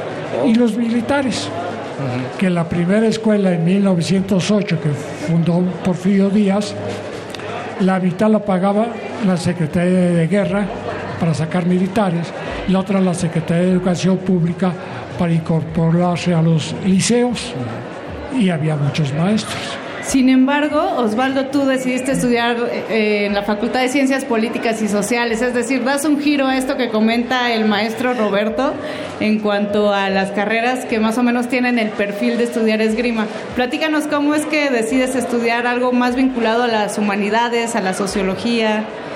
Eh, cuando yo inicié eh, el último grado en el área 3 de la preparatoria, decía, bueno, ¿qué voy a estudiar? Pero en ese entonces seguía viniendo a, la- a las clases de esgrima, nunca las, las dejé. Y el profesor Roberto y mi papá siempre me decían, estudia algo en donde seas útil para la sociedad con todas tus habilidades. Dijiste, pues, polacas. Dije, políticas. Eh, eh, de alguna razón siempre no, no conocía ni siquiera la facultad, pero dije, de aquí tengo que ser. Y a- hasta la fecha, inclusive el, el esgrima se complementa con parte de lo que hago, no solamente por la, la forma en la que hemos aprendido a pensar y a conducirnos con las personas sino también porque hay algo que el profesor Roberto nos ha inculcado mucho, que son los valores universitarios del esgrima, como la lealtad, el honor, la justicia, y esa parte donde uno puede enfocarlo, pues lo he encontrado también tanto en el complemento de la esgrima como en la parte de las ciencias sociales. Tú, Qué buen complemento. Qué- o qué sea, buen creo como, complemento como y qué estos buen- valores aplicados a, a disciplinas como las humanidades, como la ciencia política, como la sociología, creo que crean un, un- un complemento muy chido porque a veces pues a los que estudiamos humanidades nos falla como apretar ese tipo de tuercas, ¿no? Como esas, esa disciplina, esa constancia y creo que el deporte es como un pues una acción que puede complementar tu vida académica de manera integral. En tu caso, Yael, ¿tú qué quieres estudiar? Apenas vas en cuarto año, ¿cierto? Sí, pero yo desde pequeño ya tenía una- un plan y siempre he querido estudiar yo medicina. Medicina. Es decir, por, tú investigaste y dijiste, ah, los médicos practicaban esgrima, entonces, porque quiero ser tan médico que voy a, a No. practicar esgrima o fue casualidad? No, no fue tanta casualidad. A pesar que yo quiero medicina, no fue vinculado a eso. De todas formas, yo siempre tuve un gusto muy cercano hacia muchas cosas francesas, en ese caso el esgrima y también el parkour en su momento, porque llegué a practicarlo. Y también tuve siempre un acercamiento hacia lo que vendrían siendo estas artes como, digamos, de, de batalla o algo así, que es la esgrima y también yo quería tiro con arco. Y pues siempre me gustó todo ese tipo de deportes. ¿Cuál es la enseñanza, una, una enseñanza de vida que podemos, que podamos absorber del esgrima? Las damas. Aquí son siempre dan su lugar a las damas. Vamos, vamos a acercar el micrófono porque parece que, parece que no sonó. Digo, lo primero que se les indica es respeto a las damas. Respeto a las damas. Todo, el mejor florete, mejor guante, la mejor careta, se lo vas a las damas. Y en la vida práctica se dieron cuenta que primero las damas y lo aplican. Desde dar la silla, de cualquier detalle, primero las damas. Pero sí hay un, sí hay un, una práctica donde hombres con mujeres Ah, sí, eh, sí. pelean. Todos se llevan y por años ya están casados y se siguen llevando. También es una manera de solucionar conflictos entonces. Pues puede que sí, el otro sabe y el otro no. Y... Ah, bueno, entonces. No, sí, se llevan bien, hablan el mismo idioma. En Osvaldo, Yael, ¿qué es lo que piensan que van a aplicar del esgrima durante toda la vida? Ustedes sí piensan en una cuestión, no sé, porque cuando uno es niño y piensa en, eh, en deportes que tienen que ver con la pelea, uno quiere hacerlo porque quiere salir y, romperse la maceta con la gente afuera, ¿no? Pero ustedes qué piensan que se llevan del esgrima para toda la vida, ya él. Pues yo pienso que el esgrima te deja muchas enseñanzas y la más valiosa, eh, a mi parecer, es el honor que te deja el esgrima. Yo siempre he considerado el honor como la, uno de los valores más fuertes y el esgrima te enseña mucho a tener honor, también la disciplina, porque uno llega pensando muchas cosas del esgrima como de, ay, es fácil o algo así, y después a veces te cansa y ya lo quieres abandonar, y tienes una disciplina para entrenar, entonces esa disciplina te puede ayudar en toda tu, tu vida diaria, y más si vas a estudiar una carrera difícil, pues tener disciplina y también la lealtad. Todos esos valores son los que uno aprende el esgrima y los va aplicando en su vida diaria. ¿Y en tu caso, Osvaldo? se vuelve una forma de conducirte ante el mundo. Lo tomas como parte de tu vida también cotidiana, en el hecho de resaltar siempre esos valores para mantener el honor, una disciplina. Uno crea que al tener un deporte de enfrentamiento siempre existe la violencia, lo cual en el esgrima es completamente contrario. Existen reglas que incluso nos conducen y que permiten que exista esa cordialidad entre nosotros cuando estamos compitiendo. El, el hecho de, de entender un deporte no nada más por practicarlo, sino por conocerlo y vivirlo, permite llevarlo al día a día y sobre todo mostrar que es algo que, que realmente es eh, algo que te nutre, vaya, y que puede nutrir a los demás dando un buen ejemplo. Así es, y maestro Roberto, ¿usted qué es lo que recomendaría para las personas que quieren practicar el esgrima? Que se acerquen aquí a la sala de armas, Aquí en la prepa, sí. en la prepa. Además es una de las mejores. Está abierto a todo público en el jardín de Jicotec. Son los que ya salieron, que ya están casados, particulares, de todo. Maestros, todo el mundo va ahí. Pues ahí está la invitación de el profesor Roberto Islas Carpizo, quien además me decía tiene más de 50 años dando clases. 60. 60 años dando clases. Luis Flores Romero, pues hay que, hay que iniciar la práctica de algún deporte. Tenemos que ya echarle ganas en eso del deporte para no estar tan sedentarios en la vida. Y recuerden que pueden seguir pidiendo sus canciones, sus complacencias musicales y escribiendo eh, pues todos los pensamientos que tengan. Aquí nos está llegando uno, nos dice, en la prepara- preparatoria 6 he encontrado corazones valiosos en los ámbitos que he estado desde el deporte hasta el salón de clases. Sin duda, aquí en la UNAM y en este plantel se viene a ser feliz. Héctor Silva. Muchas gracias Héctor, pues con este pensamiento y esta reflexión nos vamos con un poco de música. Esto es Resistencia Modulada, Voces en el Campus.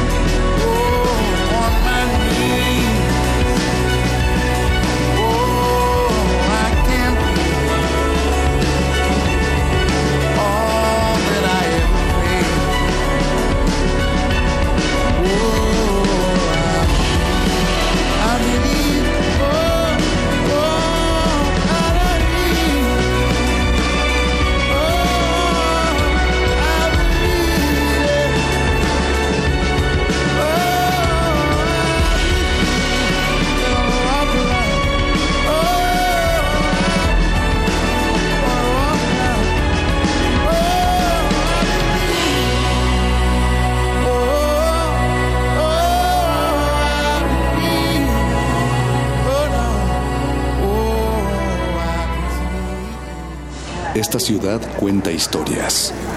Esta ciudad resiste. Resistencia modulada.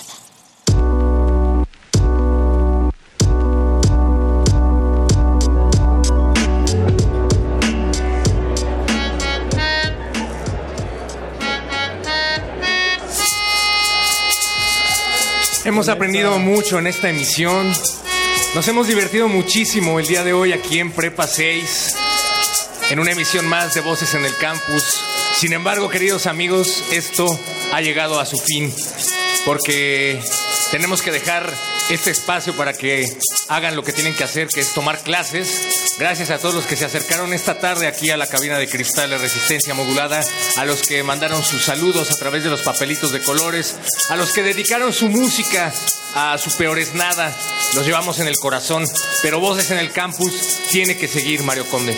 Así es, perro muchacho. Nos estamos despidiendo de la prepa 6. Nos despedimos de los coyotitos. Nos vamos, pero no nos vamos.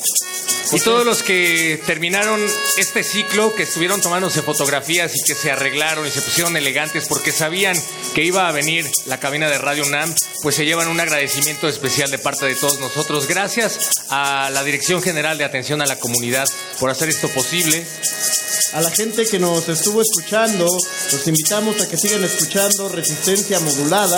No solo la emisión del día de hoy, sino que nos escuchen todos los días a partir de las 8 de la noche, las 8 a las 11, la barra. Ahí nos pueden dejar sus comentarios y más saludos que salgan al aire y más, más, eh, pues no sé, no hubo denuncias esta, en esta ocasión. No hubo denuncias en esta ocasión, sin embargo, eh, hubo autógrafos por parte de nuestro querido director Benito Taibo. Recuerden guardar bien ese autógrafo porque puede valer millones. Tiene valor curricular, de hecho, te dan tres créditos más en la carrera si muestras un autógrafo de Benito Taibo. Sobre todo para los que dicen que empezaron a dibujar desde los seis años, pues eso les va a valer muchísimo. Y, y felicitaciones a todos los a ver, ni que... te burles, el que dice que sí, yo de niño ponía mi grabadora y ya empezaba a ser locutor. Pero no lo puse en mi currículum. ¿Cómo no? Gracias a todos los que hicieron posible esta emisión. Arqueles Estrada en la producción. Algo está tratando de decirnos nuestro productor Diego Ibáñez. Pero le agradecemos muchísimo que haya estado coordinando esta emisión. Gracias Ana Benito de Degaco por darnos de comer. Gracias también a Emanuel Silva que estuvo en los controles técnicos. Señor Piña, muchas gracias. Raulito, qué bueno verte por acá. Gracias también a Eduardo Luis Hernández que estuvo produciendo esta emisión. Gracias a Francisco de Pablo que está musicalizando el final de este bloque. Ustedes no lo saben, pero así acaba siempre Resistencia Modulada. Cuando acaba, nos salimos a la terraza de Radio UNAM y hacemos un ritual comunal de música. Gracias, Ana, por ayudarnos con todo. Gracias a Raúl que nos está esperando ya en la camioneta y se está asando. Gracias, doctor Arqueles, por llevar el tiempo y ayudarnos a reducir eh, las entrevistas al nivel óptimo necesario. Gracias, Mónica Sorrosa, por haber sido parte de esta emisión y por tolerar a Luis Flores. Gracias, Vania Nuche, por venir a dar las redes sociales de primer movimiento a resistencia modulada. Gracias a Pacho Raspi por haber estado con nosotros un momento, prestarnos parte de tu vida. Berenice Camacho, que es conductora de primer movimiento, por habernos eh, instruido a, a cómo se utilizan los micrófonos. Por llevarse a. Apache también. También gracias por llevarse a Apache. Muchas gracias, Luis Flores, por ayudar a musicalizar este, tempo- este final de temporada. Gracias al amigo de la mochila roja que se quedó durante toda la emisión. Gracias a la chica que se acaba de poner su mochila y se está retirando. Gracias al árbol que nos ha estado observando durante todo este tiempo. Gracias a la niña de la fala de flores que se está riendo de nosotros. Que pasó a beber agua. Gracias, Antonio Caso, que nos estuviste viendo toda la emisión. Gracias Prepa 6 por ser Prepa 6. Gracias, Coyoacán por existir. Gracias, Paqueles, gracias, Moni, gracias a mí. Gracias Pared, gracias al amigo que se está despidiendo, gracias a la chica del vestido naranja, gracias Mario Conde, gracias a mi mamá, gracias a mi tía, por favor, mándenle saludos a mi abuelito, Gracias, gente que a mi abuela en donde quiera que esté, gracias al judío que compró mi casa, Gracias a los maestros de gracias a...